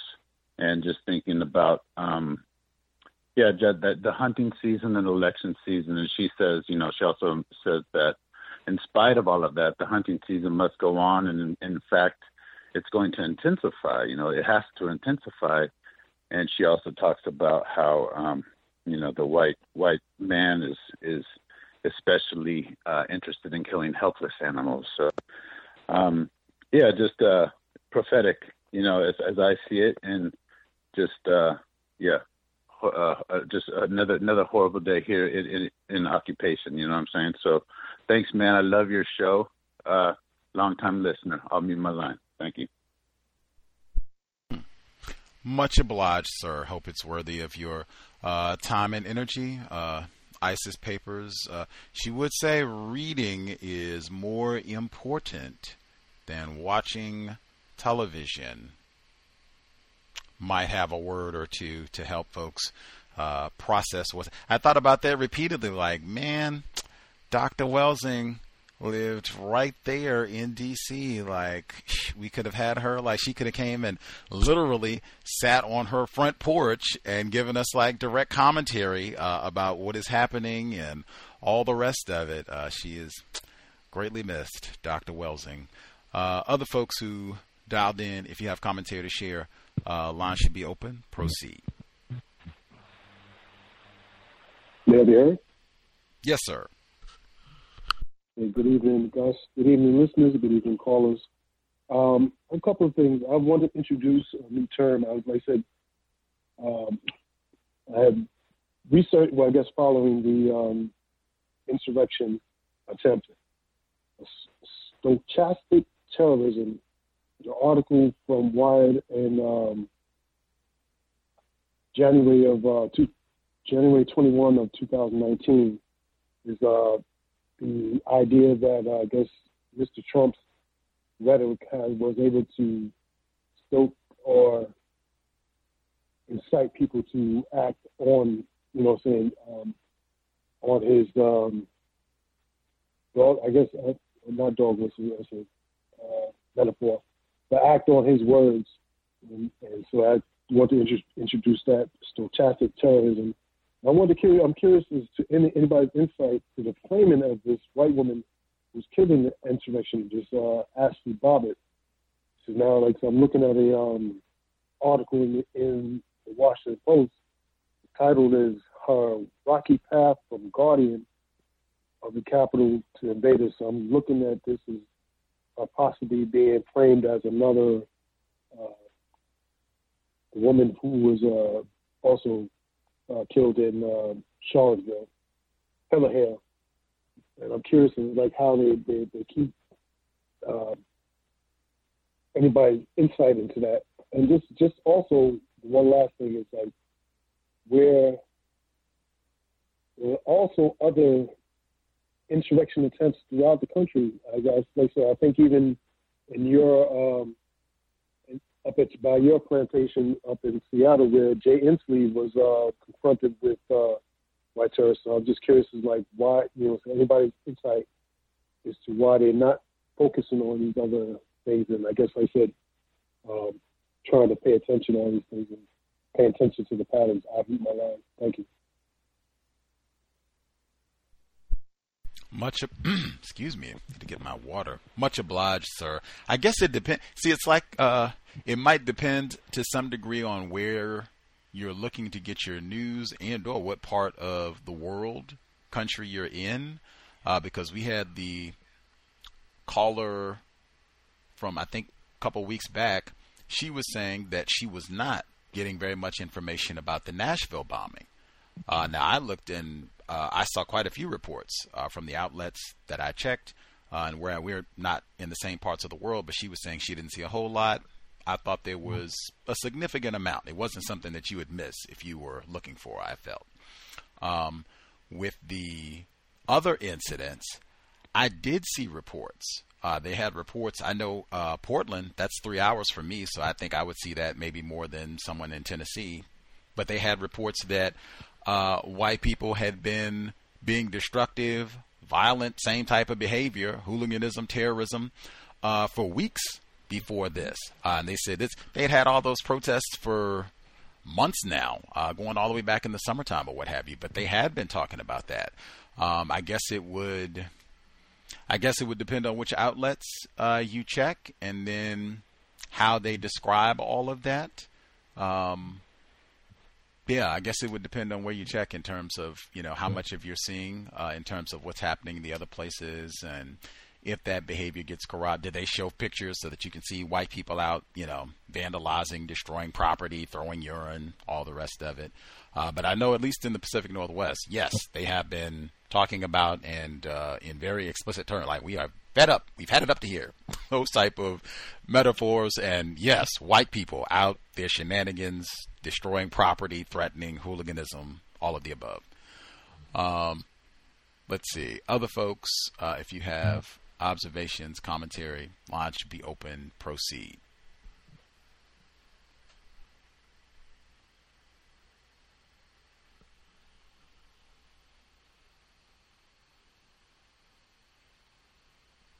Hi, hello. Yes, ma'am. Hi. Hello, everyone. Um, um, I'm calling again. I was one of the people that had called last week. I didn't really feel like they were talking about the Nashville bomber, and I did not see anything about the um, new um, person that was gonna uh, do it, another one. So I'm just reporting that I, I didn't hear anything about it at all. And then while you were um, while you were going on uh, to start the program, um, Gus, I got a a news update that said um, first it said Apple had suspended um, another social media um, place called Parler. Um, I guess there's a lot of uh, racist white supremacist um, activity um, been going on there uh, for years. So they went ahead and and uh, suspended it. Apple did, and now I just got another update that Amazon also has suspended this um, social media um, place that they call Parler. Um, so I, I wanted to report that and just say, yeah, I I didn't hear about the, uh, the new the new bomber either. So and, and thanks for giving us those reports. I really appreciate it. Um, I talked to my um, younger people in my family too about, you know, what would you do in, in that uh, situation when the, the lady went um, psycho berserk about her phone. Um, and I got some pretty pretty interesting responses um, for that there. And uh, yeah, that that's all I, I wanted to say. Everybody, stay safe out there. Much obliged. Uh, when you say you got interesting, res- did did you get codified responses? Like, did you get codified, or did you get responses where you thought, "Hey, they are they're using logic right on"?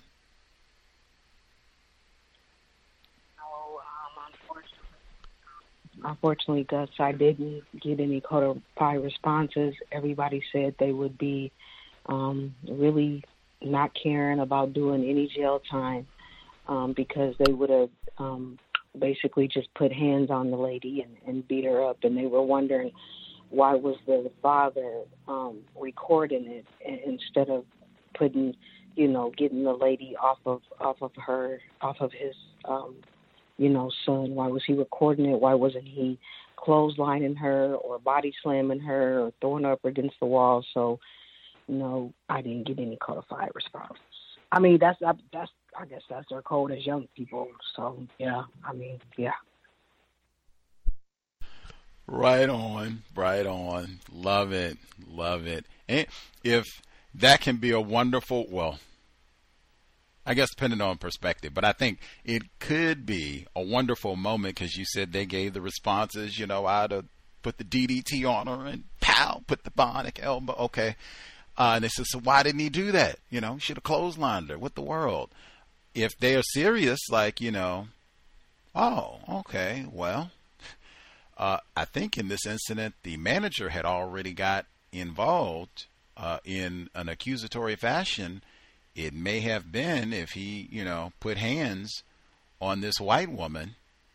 Ooh, ooh, like things could have escalated and got much worse. Um, yeah, I mean, that can give you a lot of opportunities to talk about the power of white people uh, and trying to make logical decisions. And whew, wow, that's uh, I think retired firefighter. He said he I think he might have even used the same word that he got interesting responses from those young people. Uh, folks didn't say that they got logical responses. They didn't say they just said interesting, which like I said, uh, whew, young people are not known for being the best decision makers. Particularly, young people are not known for being clutch decision makers. Definitely another reason to talk with young people if you care about them.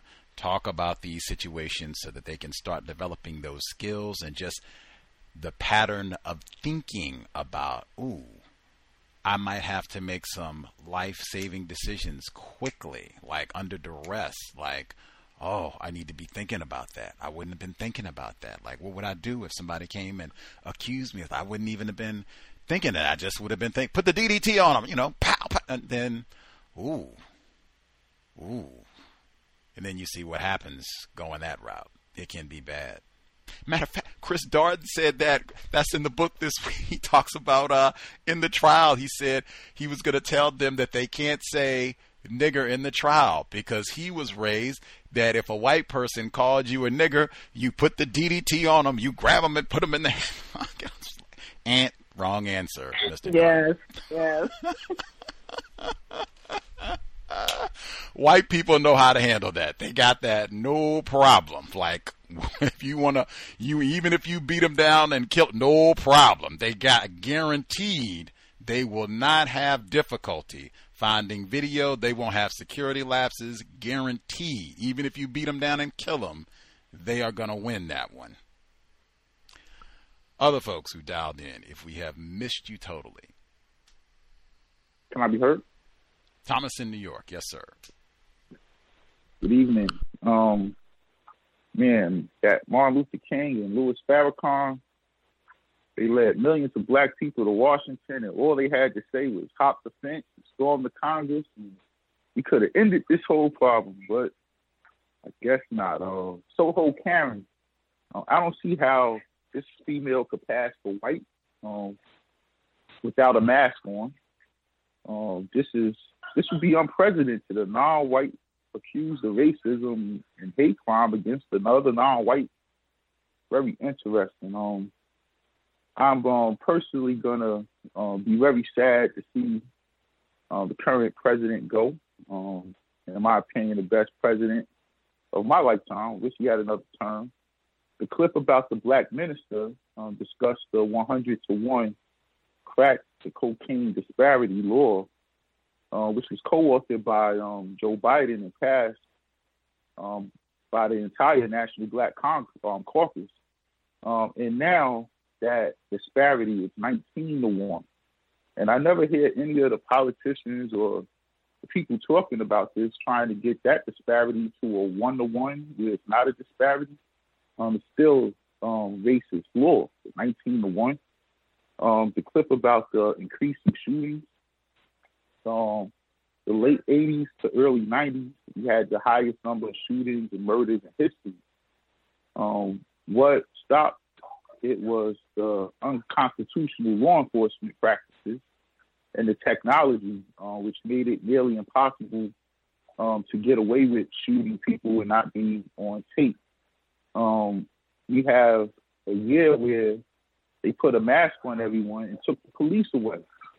Um, so the question should be who wears a mask um, besides superheroes and villains. So you got skiers, nurses, and surgeons, construction workers, but also um, burglars, stick-up kids, hitmen, robbers, you know, these are all the mask wearers. Um, so where's the study about how threatening um, defend the funding of the police department and lack of police policing uh, increase the shootings, or how the mask and face coverings increase the shootings? Um, I think that's more logical. Um, the clip with um, Trump's speech is disingenuous. They cut off the last few words. Um, the danger in the mainstream media, both TV and print, is not reporting the events as per the facts, but making the news uh, about what their personal opinions are, which vicariously happen to be the opinions of the board members, the network owners, and the sponsors of their channels and newspapers. So that's the danger. Also, uh, even more danger in the social media censoring and controlling not only the content but the opinions of people. Um, and to go as far as canceling people, this is that cancel culture um, that they don't agree with. Uh, remember, the mainstream media, both TV and print, in 2006 called taxpaying Black American citizens refugees. you know, the social media has been flagging and canceling Black content creators for just talking about white supremacy for the last few years. Your whole YouTube channel gets demonetized because you're talking about white supremacy. Um, the capital crimes. Um, I'm glad that you used the com- comparison to Miriam Carey. I used that same comparison on another show to emphasize the hypocrisy of the Congress who stood up to a standing ovation led by Nancy Pelosi uh, for the slaying of this black female in front of her child. Um, that that to me was the hypocrisy. The same Congress who ran to the basement, you know, um, this time, um, just you know, just the hypocrisy and all that. Uh, I said it all summer that this was total insurrection. They let white people get away with it. White people climbing police stations and burning them down in Minneapolis, creating their own country where only black people get killed in Seattle looting New York City, Fifth Avenue, Madison Avenue, Tribeca, Soho, Herald Square, Times Square, Portland, white people attempting to bleach, blind, burn, and murder federal offices for three months straight. I don't think a person taking a scientific approach to understand the white supremacy and how it works can view what we saw at the Capitol without putting it in the context of what we saw all summer. And even more so, in the context of what we saw in Charlottesville at the beginning of Trump's administration. Um, I said it in the past. We needed to invoke the H. Rap Brown laws on the protesters and charge everyone with a cell phone ping inside the stores that looted, in this case, the Capitol, with the crime of whatever they're going to charge them with. Um, and um, years ago on this show, I, I coined the phrase um, the Duck Dynasty boys. And we saw them. We saw all of them. I mean, these were, I saw a guy with the um, Fred Flintstone Freemason hat on. You know, big, you know, shirtless cavemen. And, um, you know, and the, the hypocrisy in the media, when you had Katrina happen and black people were still in television enjoying and they were making fun of them, I saw a white person running off with a dog on podium. What are you doing with that? I mean, unbelievable. Um, so um, last thing I was just gonna say to end it on George Floyd murder. Since the George Floyd murder, all the way to this Capitol attack, you got more crimes on camera. White people committing these crimes, vandalism, spray painting, breaking stuff, harming people, and no one has gone to jail yet that I've seen, or no in mass numbers, they let them all free after 24 hours or whatever. Total difference in how we're policed. And everyone in the system of white supremacy needs to see that that they, this is two different laws we're under. I'll be my line. Thank you. For sure, I think a lot of folks have pointed out the uh, hypocrisy uh, in terms of how groups are policed in these different situations. Uh, I do request if we could not do the uh, Soho Karen and other nicknames. I've said that repeat like these folks should be identified because I feel like in a system of white supremacy, one way they uh, consistently practice racism is not identifying uh, these white mob members or white people who practice racism, white supremacy, uh, and particularly now she's been arrested and charged, like Miya Ponsetto. Let's put an exact name on it, and she's got a record for this sort of misconduct. Uh, I did ask, are there any folks who think Miya Ponsetto? This is the individual who's accused now, tackling this teen, accused, charge, facing waiting trial and everything. Uh, accused with tackling this 14 year old black teen falsely accusing him of stealing her phone. I think there might have been some other charges to it as well. Uh, do you think she's not accepted as white, Thomas in New York?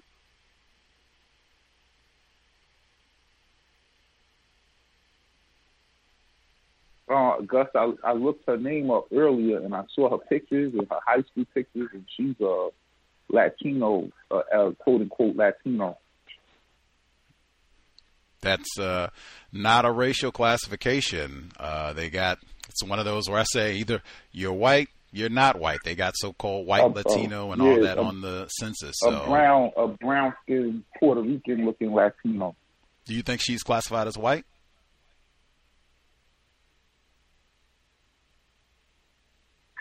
I don't think white people would accept her as white. I don't know her classification. Okay.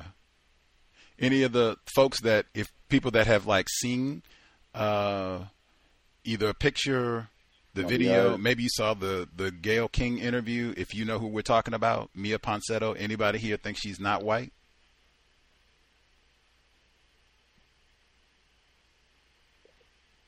Can I say something? Uh, you, you responded to the question specifically. Yeah. Yes. Yes, sir. Um, well, um, she appears to be white, but as you know, the white supremacists can give classifications to non white people as honorary whites, which means that they can be white for that period of time. If the white supremacist wants them to do a particular job to mistreat another non white person, then they could be non white. Or if they want to mistreat, they wanted them to do something else, then they could be white. But to me, she appears to be white. But I think we should really find out if she's white or not if there's a trial, that information should be uh, in the trial. I would think. It's let's get clarification uh, about the classification. Incidentally, Mr. Fuller does have in the Word Guide explicitly to not use the classification honorary white. Uh, the most powerful racists absolutely have the ability to change racial classification uh, to suit their needs to strengthen the system, they can and do that on a regular basis.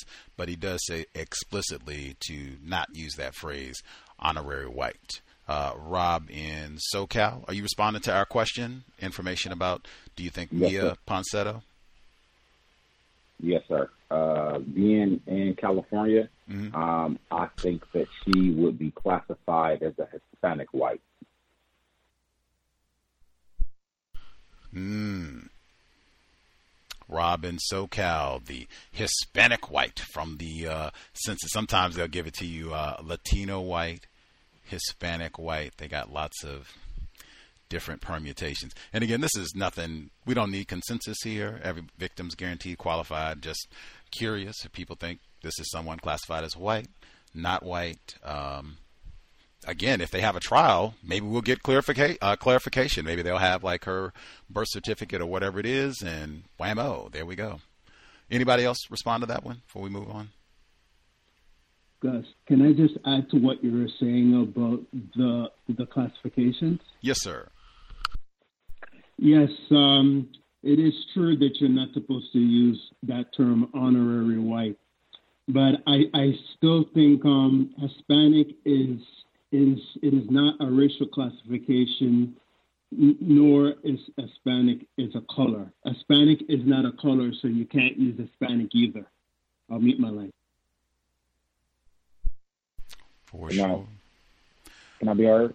Uh, give me one second. I just want to make sure we don't miss out on some of the folks we missed totally. I'll come back around once we nab the some of the other folks real quick. Folks we missed totally people that we missed totally, make sure we get you all in? Yes, uh, I believe that Mr. Ponsetto would be accepted as white.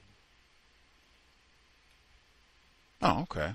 Grant, did you have any other comments that you wanted to get in, sir?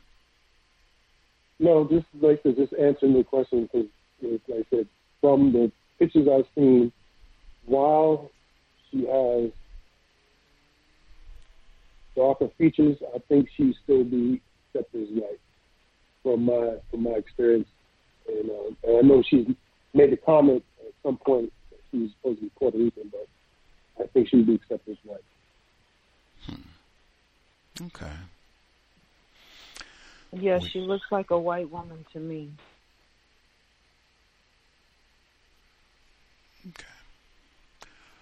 Yeah, you heard? Much obliged, ma'am. Yes, sir. We can hear you.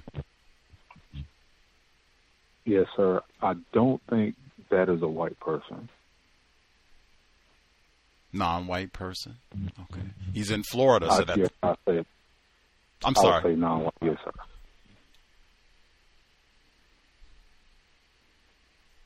Uh, can I be heard? My bad, caller in Florida. He said non-white person, non-white person. I was just adding. He's in Florida. I think we had uh, SoCal, an environment where they uh, are known for having a lot of racially ambiguous people. Uh, I think Florida would be another location.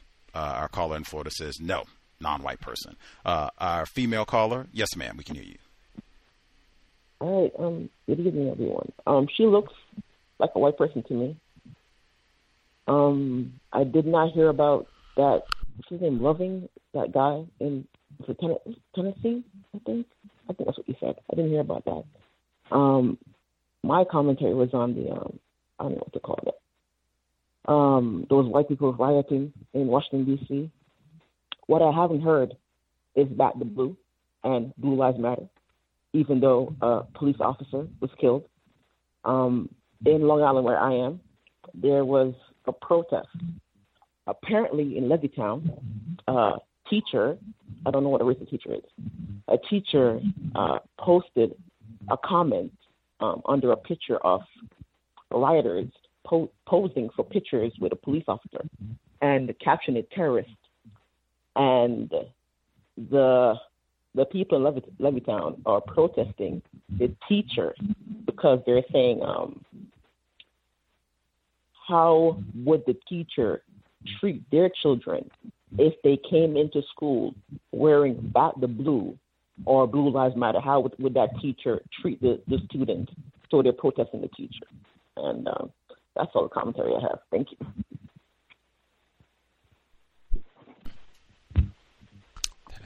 I think I saw the reports about that, the selfie with the enforcement officer and all the rest of it. Nonsense all the way around. Um, much obliged uh, for sharing. She answered our question too. Thank you kindly. Um, with it, did we miss anybody? Anybody that has a hand up that we missed totally? Make sure we don't miss folks before we get ready to wrap things up. Anybody? We, oh, oh, wait a minute, folks that we missed. Uh, to- Henry in Chicago. Uh, can I be heard? Yes, sir. Um, I think Miya Ponsetto, uh, because she's racially ambiguous, uh, she would probably, in this case, be classified as white because of the fact that the victim was a was a non-white black uh, black male. So, uh, in this case, would be classified as white, uh, even though she looked, you know, kind of, you know, like a bit racially ambiguous. Um, but you know, uh, wanted to also talk about the uh, insurrection or Wednesday's event at the Capitol. Um, me personally, I think it was a it was a great day in America.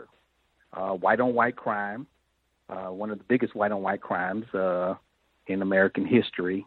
Um, heard a lot of um, Minister Malcolm's old quotes uh, on uh, Wednesday. Chickens coming home to roost. Uh, this is the same uh, white supremacist system that um, brought about Donald Trump. So, you know, now they're coming to uh, reap the reap the benefits from it. So, a bunch of angry white people come and storm the Capitol, and uh, just as it uh, just as was said before, obviously, you know, uh, white people get the benefit of the doubt. Uh, obviously, you know, this was a Black Lives Matter um, uh, protests where they were trying to storm the Capitol. You know, everybody would be dead, shot down, gunned, or killed. But um, uh, I've said this before: uh, non-white black people are not Americans uh, because we do not benefit uh, from the citizenships uh, that white people do, uh, because obviously they are white people. Um, when you're talking about American citizenship, the only thing about us is that we were we were just born here. That was it. Uh, but this kind of proves on Wednesday that this, you know, we're not we're not citizens of this country, but white people are. So, um, but also to uh, not, I guess, uh, not being talked about is the the, uh, the pandemic. Uh, the numbers have increased. I think they've like the high, the highest numbers of COVID cases and deaths, uh, you know, for the last couple of months. Uh, what's also interesting is here in Chicago, uh, next week they're trying to get the teachers, some of the teachers and the students back into the classrooms uh, when the COVID numbers are the highest. So a lot of teachers are protesting that. Uh, obviously, uh, CPS, uh, roughly about 70% of the students are are uh, are uh, non-white black uh, black children. So, uh, but obviously, you know, the system does not uh, does not cater to non-white people. And uh, I'll uh, one last thing: uh, the the uh, the events that happened on Washington. Uh, I just said a few minutes ago about the uh, the numbers going up. I'm I'm expecting the numbers to go up in Washington as well, uh, because I'm you know being that a super spreader event uh, a bunch of white people, most of them weren't wearing masks, uh, and storming the Capitol, giving it to other people and spreading it across the the country. So I'm expecting the numbers to go up even more. Uh, but that's all I have on me, my line. Wow. Much obliged, Henry, in Chicago. I was a little uh, nervous for a moment.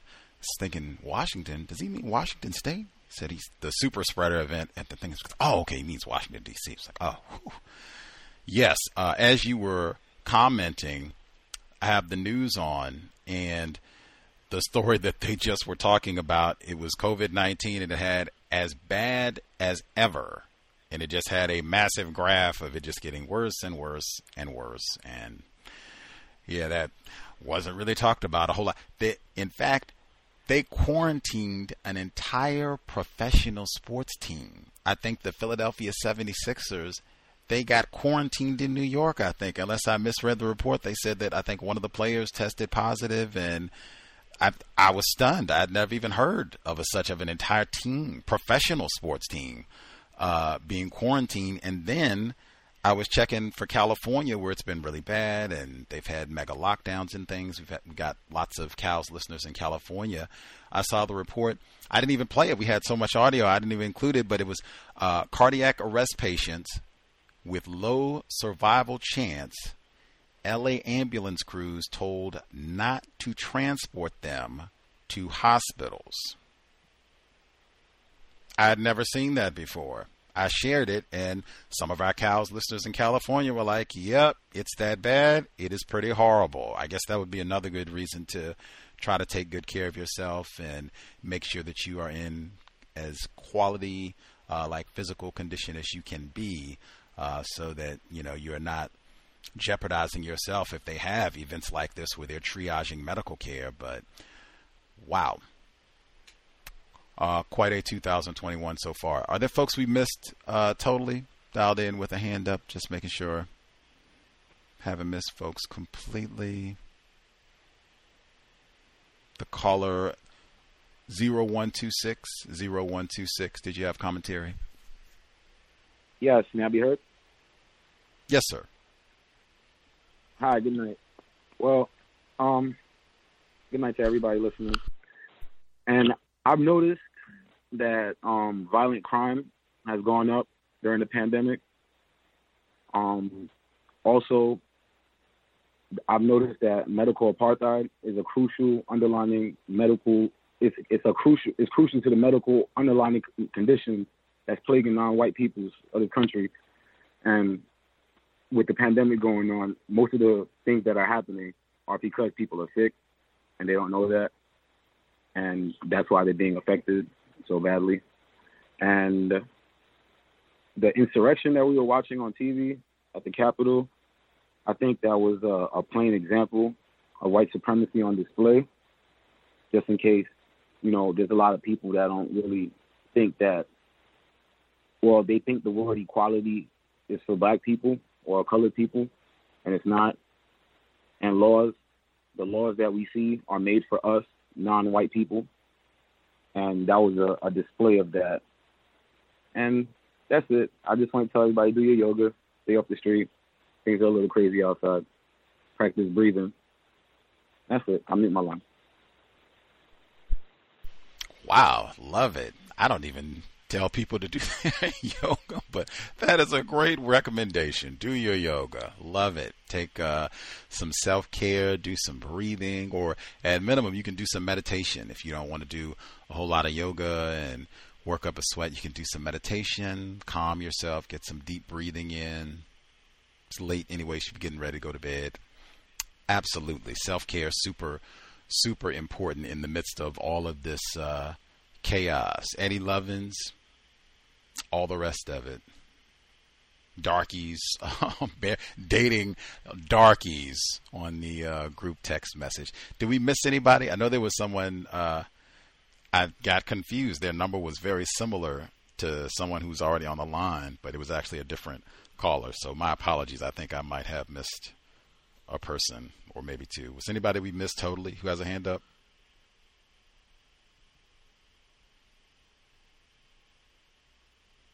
Grant. I will assume we got everybody. Might have missed one. My fault. I will try and do better. Um, we will be here. Uh, Pat McKenna. Uh, we just read about him for folks in the book club. He's one of the lead investigators for O.J. Simpson's uh, criminal defense team in 1995. He located the Fuhrman tapes, nigger this and nigger that, and all the rest of it. Uh, Pat McKenna should be with us on Tuesday, 8 p.m. Eastern. Uh, we can get more details about his involvement with the case. Uh, if he thought the juice was guilty when he first joined the team, uh, how he acquired the Fuhrman tapes, uh, how willing, how cooperative was Laura Hart McKinney. We just talked about that. Was she willing? Had she been sitting around like, I am a well meaning white woman. I want to do the right thing. I might, I don't know if, if the Juice did it or not, but I want to do the right thing. Mark Fuhrman, he's sitting up here lying and saying that he never said nigger and all the rest of it. And I know he did. I'm going to do the right. And I got tapes of not just him saying nigger, I got tapes of him saying that he plants evidence on niggers who are married to white women. Like, yee, this can be real relevant to the case. Did she step up and say, I want to do the right thing? Or was this, what's the metaphor? They say, like pulling teeth to get these tapes from Laura Hart McKinney.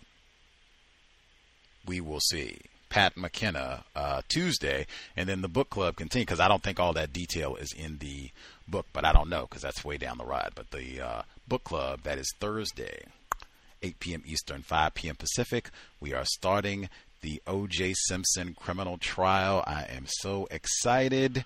If it doesn't fit, you must acquit. Uh, excellent opportunity to study, learn white supremacy, racism. What does it mean to be white? And why does this case have such resonance for white people 20, now 26 years later? Why does it resonate so with individuals? Can I say one last thing? Uh, let's hear your last thing, sir. My bad, OJ. lots, lots of folks. If you study the case, I think a whole lot of folks, uh, just looking at the details, might have to uh, mea culpa. Mea culpa. They white supre- white supremacy propaganda, and it's so good, it's so deceptive. They got the uh, FX series and the uh, ESPN document. They have so much great propaganda. That scoundrel, feverish, no good O.J. Simpson. I was confused too. Got us all. Uh, we will continue. Pat McKenna, I'm excited. Pat McKenna, Tuesday, and then the book club on Thursday. Uh, if you have questions, uh, suggestions, what have you, until justice at gmail.com. We will be here on Tuesday. Uh, white people permitting. Stay safe. I feel like I've been saying it for a long time. I was saying it for 2020, but new so called year, and I'm still saying it. I would say hunker down. Uh, you have a lot of very dangerous white people uh, they they will have lots of excuses. They'll say they're upset about the election.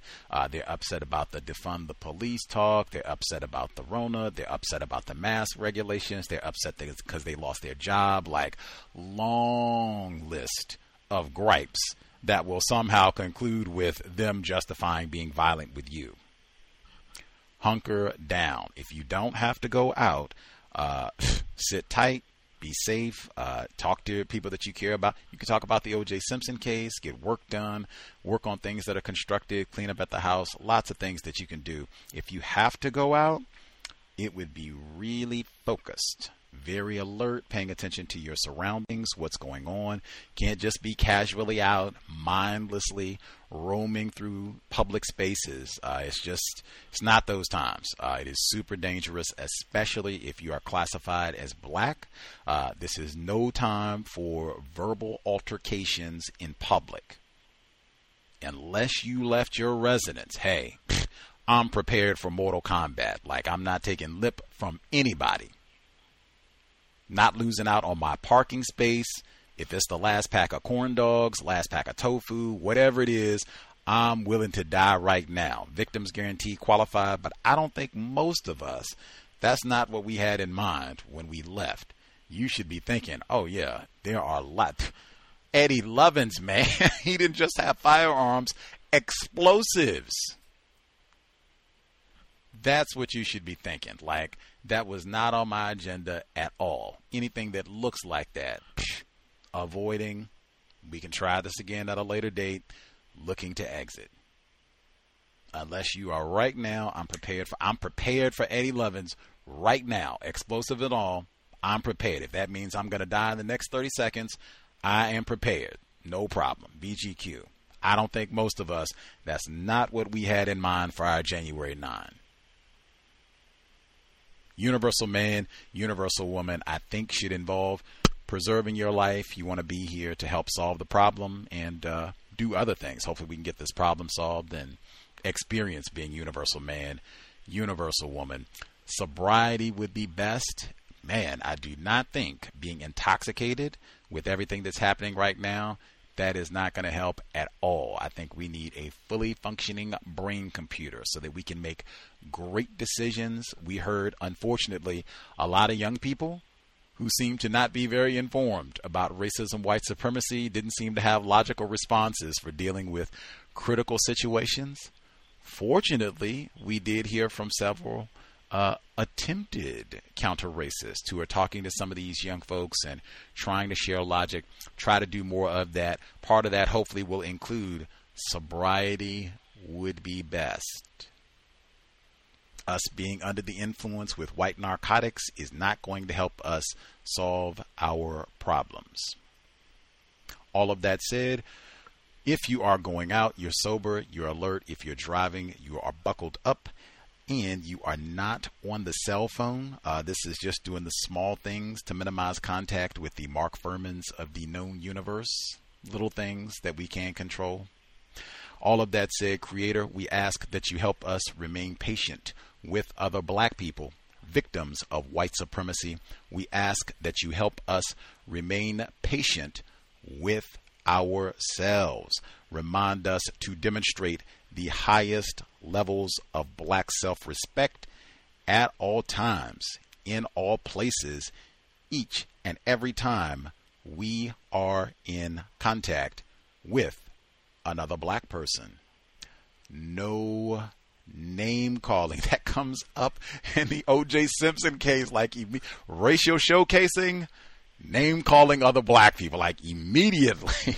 no name calling. Chris Darden would have been so much happier. He would have still took an L, but at least no name calling. Uh, Cal's signing out. Thanks all for tuning in. Nigga, you so brainwashed.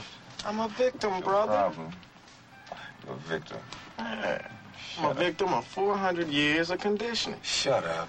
The man has programmed my conditioning. Mm-hmm. Even my conditioning has been conditioned. Lucky Land Casino asking people what's the weirdest place you've gotten lucky? Lucky? In line at the deli, I guess? Aha, in my dentist's office. More than once, actually. Do I have to say? Yes, you do. In the car before my kids' PTA meeting. Really? Yes. Excuse me, what's the weirdest place you've gotten lucky? I never win and tell. Well, there you have it. You can get lucky anywhere playing at LuckyLandSlots.com. Play for free right now. Are you feeling lucky? No purchase necessary. Void where prohibited by law. 18 plus. Terms and conditions apply. See website for details.